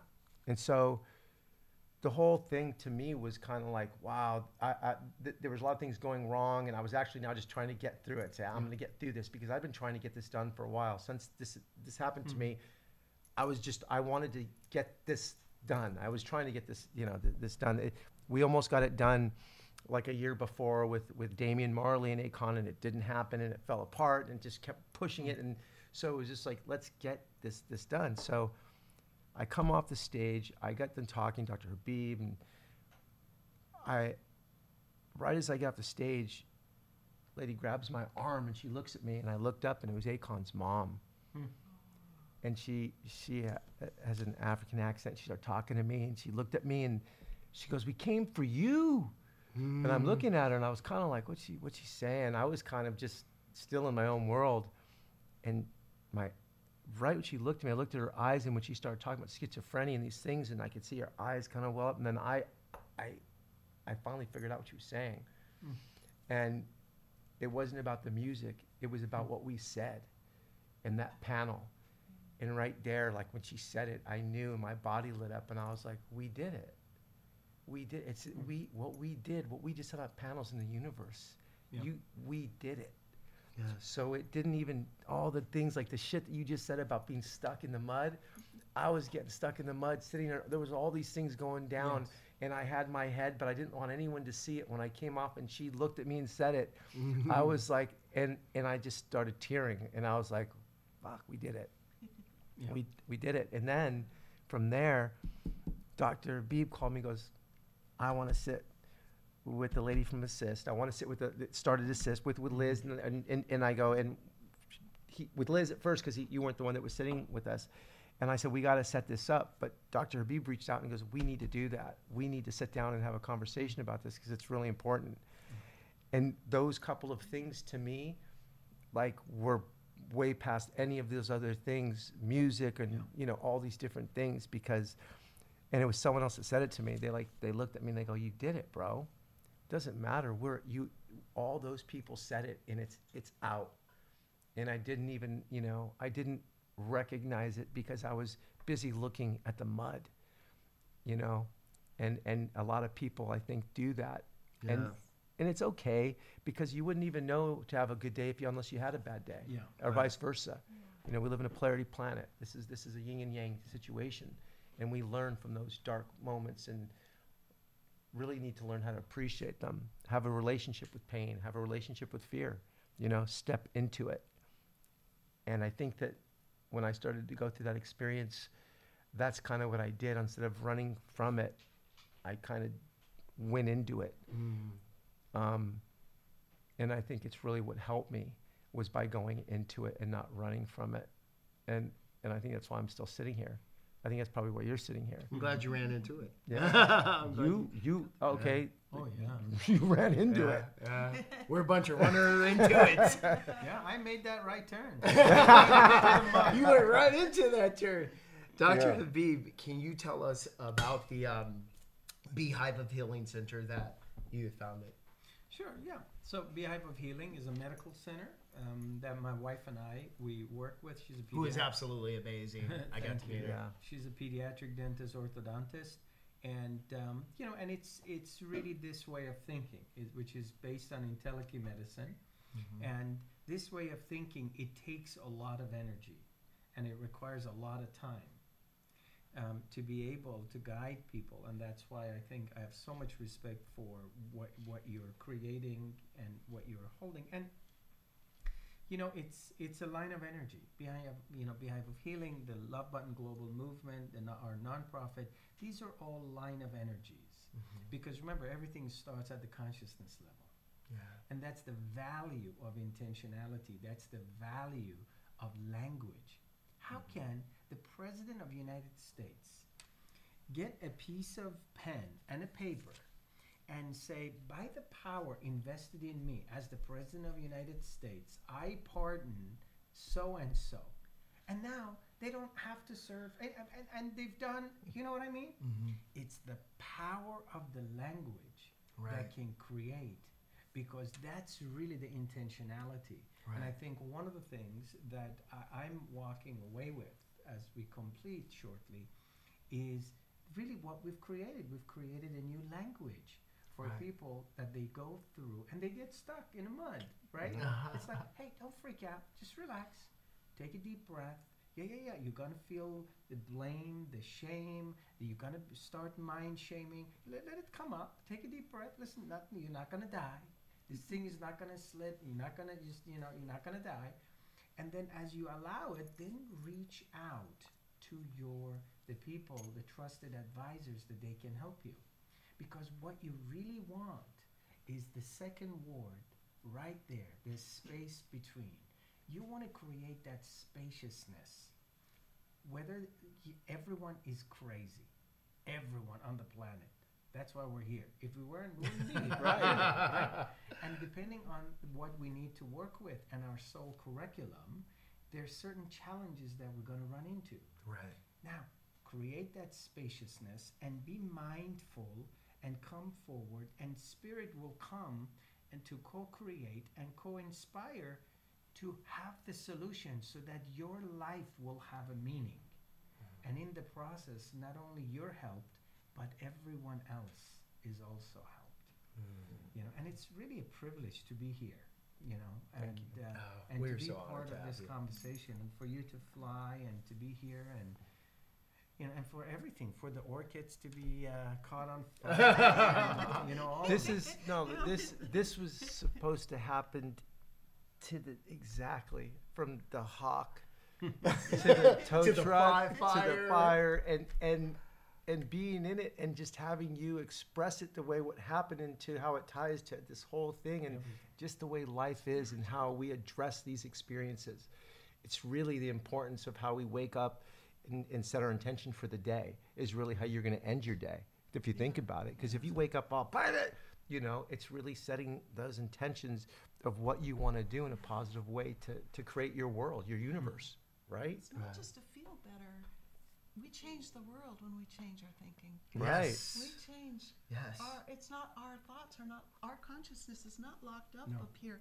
It's Yes. all going out, mm-hmm. and we're affecting everybody. It's a bit, then it becomes a responsibility for us to monitor, yes, not be in the mud, not be Yes. thinking, oh, you know. yes. Now, now there's a responsibility for us to Yes. keep good Yes. intentions.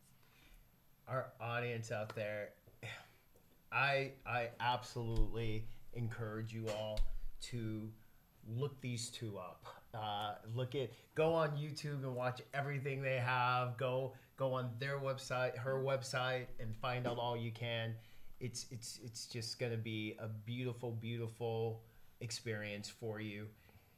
We have so much more we could talk about, and, and, and hopefully we can have both of you back here because there are, there are things that we This has didn't been a six hour podcast. Yeah, yeah, doing a six-hour podcast, and there All are, terrain, the whole thing. right, right. There are some things we, we you know, we we we like to talk about next time you come, like um, you know, trauma, what trauma does at a young age, and how that plays out into to adulthood, and and some other things that we'd like to discuss with you. Before we leave, can you each give us, if we had to be on an island? that question. We had to be on an island. What book would we? What book would you suggest that for our growth? If, if just for tapping in, what would you suggest? That's a tough one because I love. And you can name one of your books. no, if you no, no, I, it's it's fine. I've written a couple of books, but um, they're they're I think they're more appropriate books um, that that I would recommend. One of the books that I would like to leave here is a book called Successful Schizophrenia.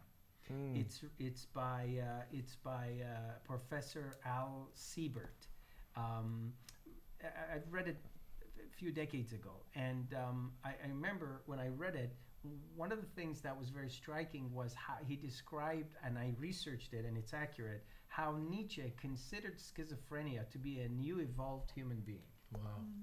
And the reason and the way that Al Siebert, um, I think he was a paratrooper or something. He had a very unique experience, Right. you know, like what we talked about. And then he went to some type of University of Michigan or somewhere, and he got a PhD. And it's just fascinating the context that he creates. And I think he also uh, has a website called successfulschizophrenia.com. I have absolutely no relationship with him. I've never met him. But in this context, that is the book that I would leave behind. And I would say, now, there are a lot of other books that I could recommend, but name one of yours. I've, I've, I think the, the book that perhaps is appropriate um, in this context to some extent is The Clarity Cleanse. I wrote a book. The last one is called The Clarity Cleanse. And the, the way that the book is set up is they gives you a specific tool. One of the tools I've shared with you, which is Purged Emotional Writing, 12 minutes a day. But there are a couple of other books, one of which is uh, A General Theory of Love. It was written by three psychiatrists uh, from University of, uh, from UCSF, University of San Francisco. One of the one of the psychiatrists is Dr. Amini. And they, I think a couple of them, or one of them, I know Dr. Amir has transitioned, but it talks about the neuropsychology and the importance of love and how love um, plays a role to really heal the level of trauma that I think to some extent we all have gone through. So th- these would be, I think, these would be um, the couple of uh, the couple of books that I would like to to mention. That's awesome. Right. I love that book. I love your book. Super good. Thank you. Okay, um, for, for those interested in near-death experiences and the, le- uh, the, what we learn in, the, in those kinds of experiences, um, Dr. Kenneth Ring's book, Lessons from the Light. Okay. Yeah. Lessons And from the life. It's, it's just beautiful. It brings in uh, the, the, the life review Mhm. um, and the things that people have learned through that. I think that is, it's a classic. It's been out for a while. And it's a must. It, it, Really you know that, you know. Wow. Yeah. Wow. It's really It's a must. really Yeah. great. Yeah. I- Can I just interrupt you? Yes, I'm sorry course. because this is a great. I'm glad you mentioned. it. Now I need you to really understand that. Now this is a this is a whole new six-hour podcast. You can go on. Go. We're, we're, go, we're gonna No, keep no, it going. No, but, but I just want to mention because of it's coming forward. Rumi has a poem. Rumi, the mystic poet, Mhm. back Yeah, in yeah. 12th century, has a poem. It's called Guest House. When you read the translation in, when you read the actual poem in Farsi, what Rumi is talking about is Rumi is talking about how we get invaded, like their entities, their mm-hmm. energies, their mm-hmm. souls that they can come in. Yes. Now, the, I'm, I'm not talking. Listen to me. I'm a, I'm a scientist. I, I, I, you know, I'm a- equivalent to a master's degree in electrochemistry. I'm microbiologist, a chemist. Yeah, well, to become a patent attorney. I, you know, I'm serious. It's like That's all He's those very letters. smart, people. That's the alphabet after the name. Right. what I'm trying to say is, I, I'm going to say this because I don't want you to say, oh, this guy is wearing a love button, he's a hippie. No, no. What I'm trying to say is, and the reason, and I'm going to contextualize it in this book, is there are a lot of people, see, it comes back to this physical, metaphysical consciousness.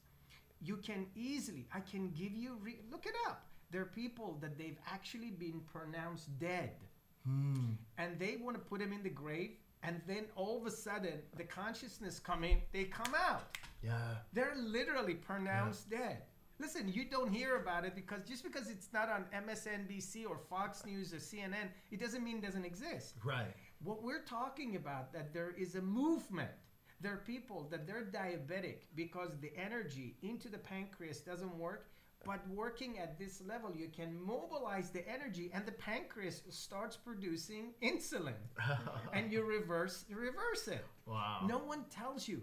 This is where the phantom pain comes from. If you amputate a leg okay the physical doesn't exist but why do i still have pain I wanted to ask you about the placebo effect. If we're healers and you're doing like that's a perfect example That's of your here. mind. It's right. That's right here. So the reason that I wanted to come in and very I think we should rudely keep going. interrupt I think we should keep going. We are. is because once you read the book and you understand if you have a loved ones that they're going through a process and they are going to transition, knowing to really look for that channel of light and to move in that direction, hmm. it helps them to travel. It helps them to hmm. move on instead of getting stuck on this realm. Listen, you got in. I mean, you can go to different places. I saw this. You go to Philippines. The guy didn't even go to, to. He can't even read and write, and he's doing neurosurgery. Wow. How can he get this skill set? How can John of God be able to do what he's doing? Because he's able to tap and to be a conduit for these energies, these souls that they come in and they can do things. Mm-hmm. And sometimes they're hurt or they're confused and they can come in and they create a shift physiologically mm. Mm-hmm. Mm. and they can create a shift physiologically. Part of an organization. I have no. This is my first time meeting her. I have no real. But part of the importance of the conversation she's starting as a facilitator is that once you understand that this realm exists, then love, mm. gentility becomes mm. important. Matthew, Mark, John, right? Luke, they all say the same thing. Ask and it shall be given. Right. Knock, and it shall open. So to be able to be in a place that you can communicate and ask these energies, these souls, they can move and they can create this spaciousness. That's why I thought that this is a great book, you know, to read it and to be familiar with it and how to maneuver because the physical realm, it's only listen, red, orange, yellow, green, blue, indigo, violet. That's all the color there is? Really?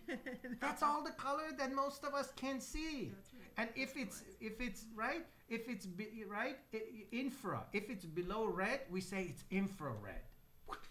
I mean, this is the spectrum that you can see: red, orange, yellow, green, blue, indigo, violet. Right. Do you understand that there is an eternity from here to here? Right. And if it's anything above violet, we say it's ultraviolet. What? Right. It's like, Right. are Right. you kidding me? So, what we're talking about is we're coming together as grounded, mature, sophisticated, intelligent beings, and we're talking about listen, if something happens, relax, take your own pulse, take a deep breath, contain your little boy, little girl inside, and then look for what is available to you, right? I'm sorry. Tell us about the book. Oh. that was a great book. Wes. I How love we it. doing, guys? How That's we- great. I We're think good. it's We, yeah, we're good. We're good. I'm just so so thrilled that you that you are doing what you're doing. I mean, it must take a lot of courage to be to be in the medical field with your colleagues, not thinking as I'm a enlightened quack as to the most no of it. that you that you are open to all of this. This is a true rarity, and, and what a blessing to be next to you. Yeah, I think I really. it- it- it- You you represent the future of medicine. Yes. Is what I see. I I hope Absolutely. Satnam. I, I hope. Absolutely. Really What we do. need to do Really is do. like they have a board of advisors. We need to put a board of believers together Oh, for you be for for what you're doing and, and someone like Dr. Habib Yes. because the scope of what you're doing it needs it it needs we need to help you.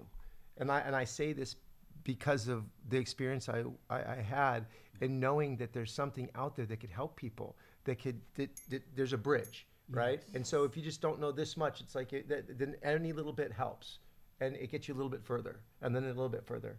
So one of the ideas is, is really what we were doing was to put together an event um, with art and music, bring you to Heart Center and bring awareness to what we're talking about and to raise money. And so that was the idea with with with Akon and coming up with the Love and Light tour.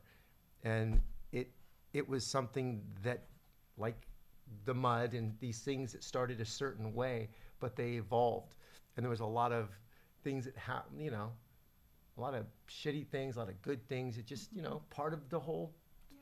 The whole thing. Take the whole. You have to take the whole, the whole, and and by doing that and just having the experience, because when I look back at it, when I was in it, I was, I was tripping. Meaning at the event and how it ended, what was going on, and then how it ended. Hmm. It, I've learned to to really appreciate the good, the bad, and the all of it. It's really, it's really just accepting all of it, and and that for me um, changed everything by looking at that website that night. Because I was just sitting there going like God I was fumbling around like you know I got to do something you know like I'm gonna f-. well I started feeding homeless people just because it just seemed like the right thing to do.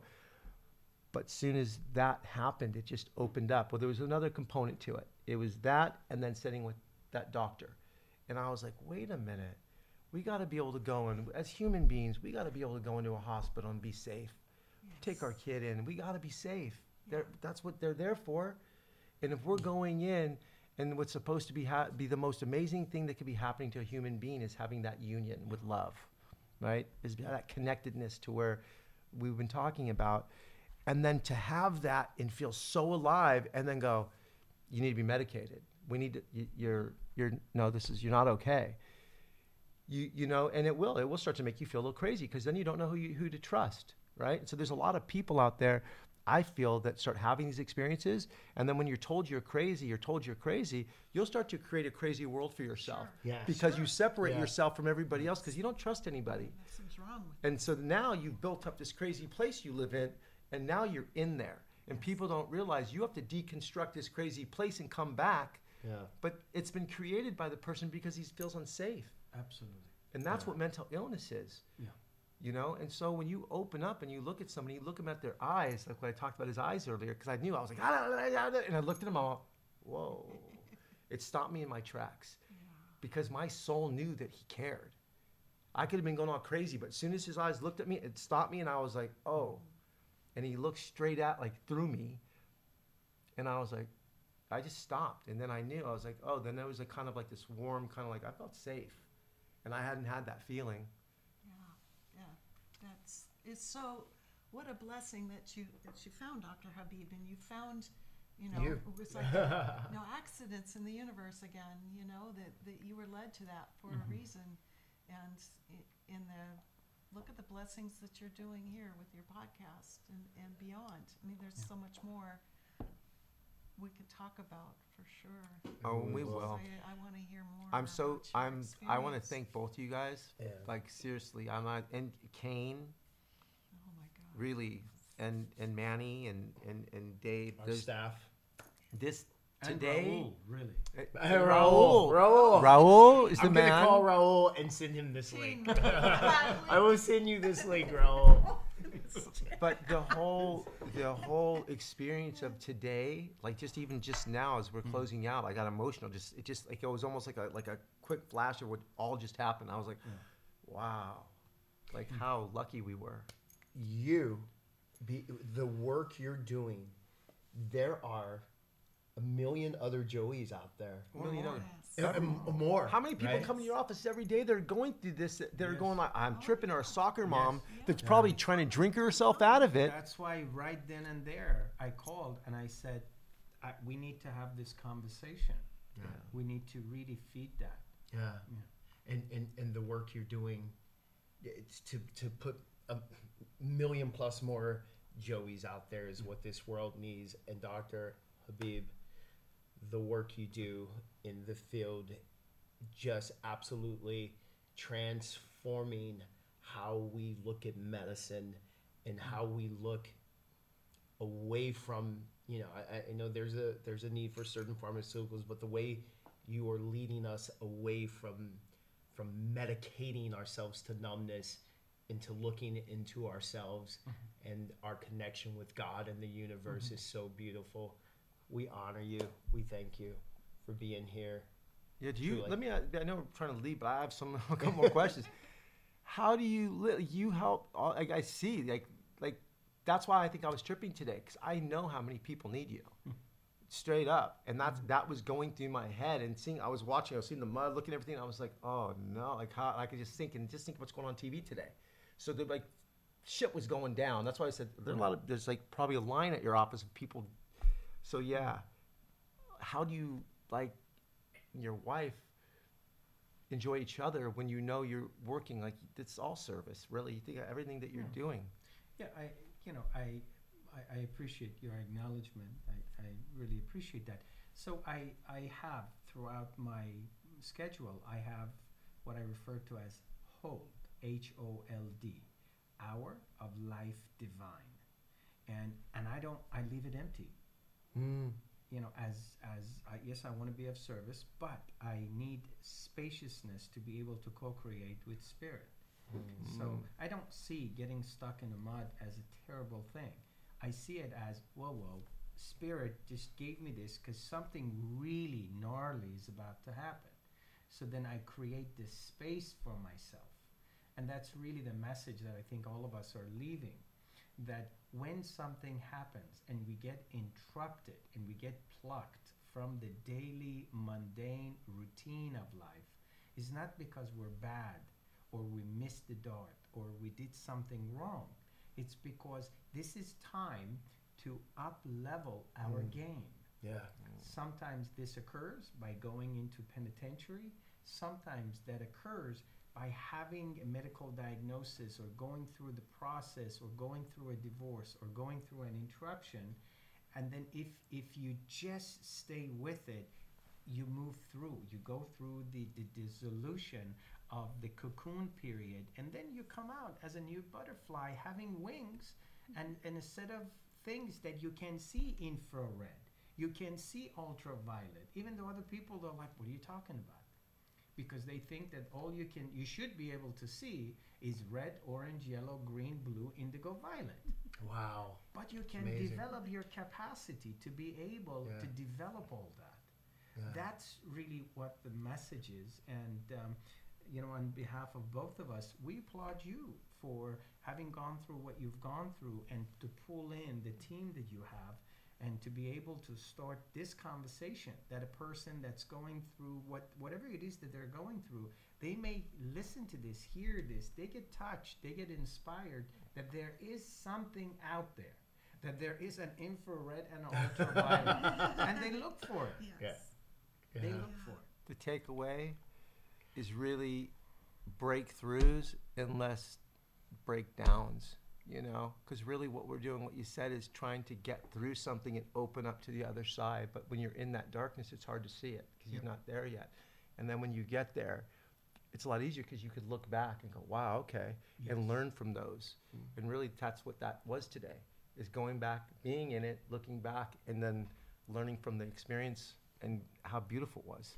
And for you all out there that may be going through that, just know you have a couple examples here that have pushed through that other side to show you. So we are examples of what is possible. I'm working every day to keep going. I'm I'm I'm fucked up, but I love myself. I mean, like it, it, everybody's. I don't mean like you know what? I, it, it leaves me so much more to keep like working toward better things. You know, as soon as I started to like not feel that I was in control of everything around me, because I thought I, you know what I mean? Because really, with it, I just felt that was the world I lived in. And as soon as I figured out I was in control of nothing, it all started to kind of like go, okay, and got easier because I didn't blame or do anything. It was just part of Mm.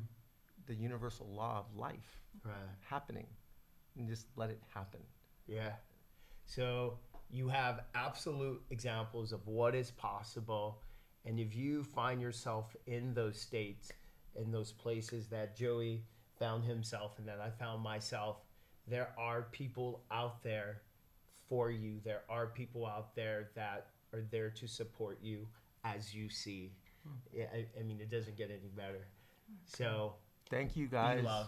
Yeah, thank Yeah. you guys Be so love much. and love yourself. This was honestly such a great day. I mean, I'm you know, I keep, because I keep look, I'm talking to you guys and it looks like, but I keep looking down and I- this is what I keep seeing. So I keep, I keep thinking, I'm just going. to so I'm giggling in my head. I'm going through the whole thing. But what an amazing time and what an amazing, like this was great. So thank you, Satnam. Thank you guys so much for showing up. Satnam. My pleasure. Satnam. Thank you. Wow. Don't worry, guys. We'll bring them back. We'll bring. Thank them you guys back. for joining us. The space between. We are out. Thank you. God bless. God bless.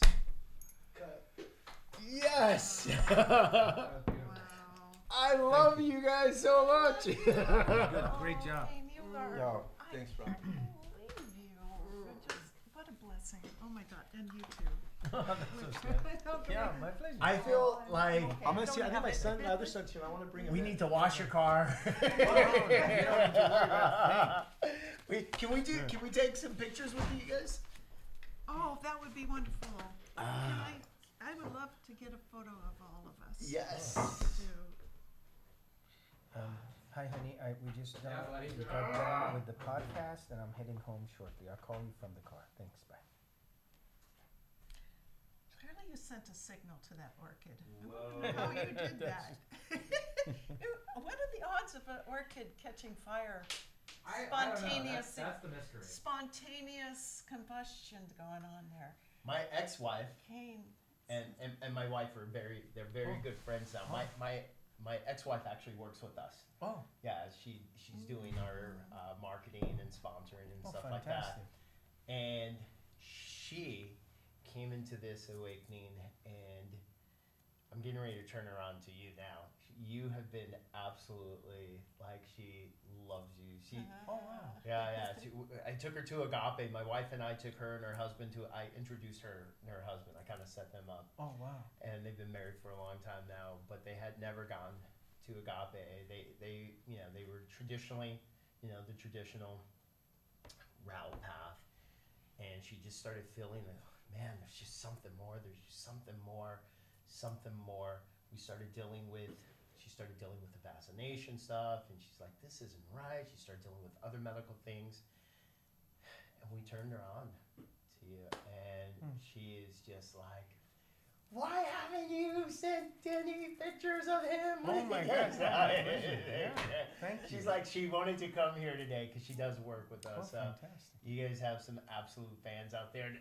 I am such a rock star fan of yours. You are a rock star. You're You're a rock such star. a rock star. like, what? Thank you. Oh my Really God, what you've been through you and, oh, incredible.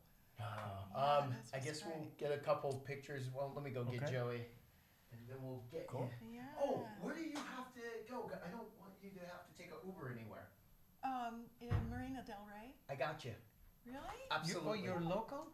Oh, no, I'm staying with a friend of mine. Oh, I see. It's a good- Where you located? Where do I live? State. Yeah. Oh, Are you in leaving San too, right Diego, away? but I'm moving to Maui. Um, Maui. Got it. Okay. I don't Yeah. know. Okay. I'll be I don't moving to Maui. Good. Yeah. Beautiful. I place. wanted to chat with him about Feel sanitizer. peace for a there, minute. a lot of Okay. nature. Oh, Beautiful. Yeah. yes. Been there. Very beautiful. Yeah. Can't mm. wait. Yeah. Yeah. Joey. And uh, the center is in San Diego. Is there a center? There is there- no physical center. Phys- Okay. Yeah. got it. It's- it's It- will there be one in Maui? Wow. No, Joey. we're not planning it ever to have a brick and mortar center because people are all over, Everywhere. have these so, experiences. We have local groups and of course two here, professionals that live in their various states. We Uh, want it to then be you could available refer. everywhere, right? Makes sense. That makes sense. Yeah, so it's all online, our meetings. Oh my God. Some Best shirts. story Our ever. board We're here with Members Dr. come from all All over, over And, place. Yeah, uh, Fantastic. New York, Texas, whatever, so it's a virtual, virtual board meetings, yeah. I brought you yeah, guys a this couple was- shirts, this so just like space Oh, between shirts to fantastic. bring with you. Thank you. Yeah. Thank you, and then Joey. we'll- Here's a couple. Thank you. Eleven, So eleven, oh what my I'm hoping God. is, It's um, up. Yeah. Oh, we could do a talk, it- cleanup I, we audio could talk version of forever. just the I could master. Thank you. spend the There are some hats too. I was just making sure that this is all the boxes. Yes. And then- This Oh, is wow. Laura, Dr. Habib. This Oh, is my hi. ex-wife. Hello. Hi, Laura. Great. Sorry, we, sorry, I missed you. I, maybe next next time we can we can meet and speak. You're swagged out. Oh, yeah. I'm gonna leave you a love button. Oh with, yeah. With Dean, nice. He took it off his lapel, Laura. Aw. It's such a pleasure. I'm really proud of you, Laura. There you go. Oh, My pleasure, thank sweetheart. you. It's a pleasure to speak with you and look for your love button. Angels. He has it. I have the love button, Laura. Speak soon. Take care. My pleasure. Bye-bye. Okay, Thank we'll, you. I'll Wow, call you so in uh, just a many little gifts. Laura. Awesome. Yeah, Swag, just- swag, okay. swag. Well, my Joey's right Yeah. here too. The staff's right here. Everybody's Laura. Hi, Laura. Hello. All right. We'll, we'll call you back in a little bit. So you, you, you have obviously a, a s- brick and mortar place Yeah, here, we have right? a clinic. Do you Yeah. have a card or Um, do you have? Eh, You can take a picture of this Okay. uh, if you like. Oh, that's a good one. Like, Hmm? Kuba, how do you how do you know? You, My girl's Iranian. oh, Yeah, fantastic! My girl and my best friend's Iranian. Oh, fantastic! The girl, the girl that's moving in with that, she's moving into this place she's already in. The girl, Oh. Roxy. Really? Oh, wow! Yeah, she owns she owns a meditation place called Ceremony in Venice. Oh, So this is the funny thing. So when this happened to me, I started try, I had nowhere to go, and so what happened was, I I started smoking weed. Right?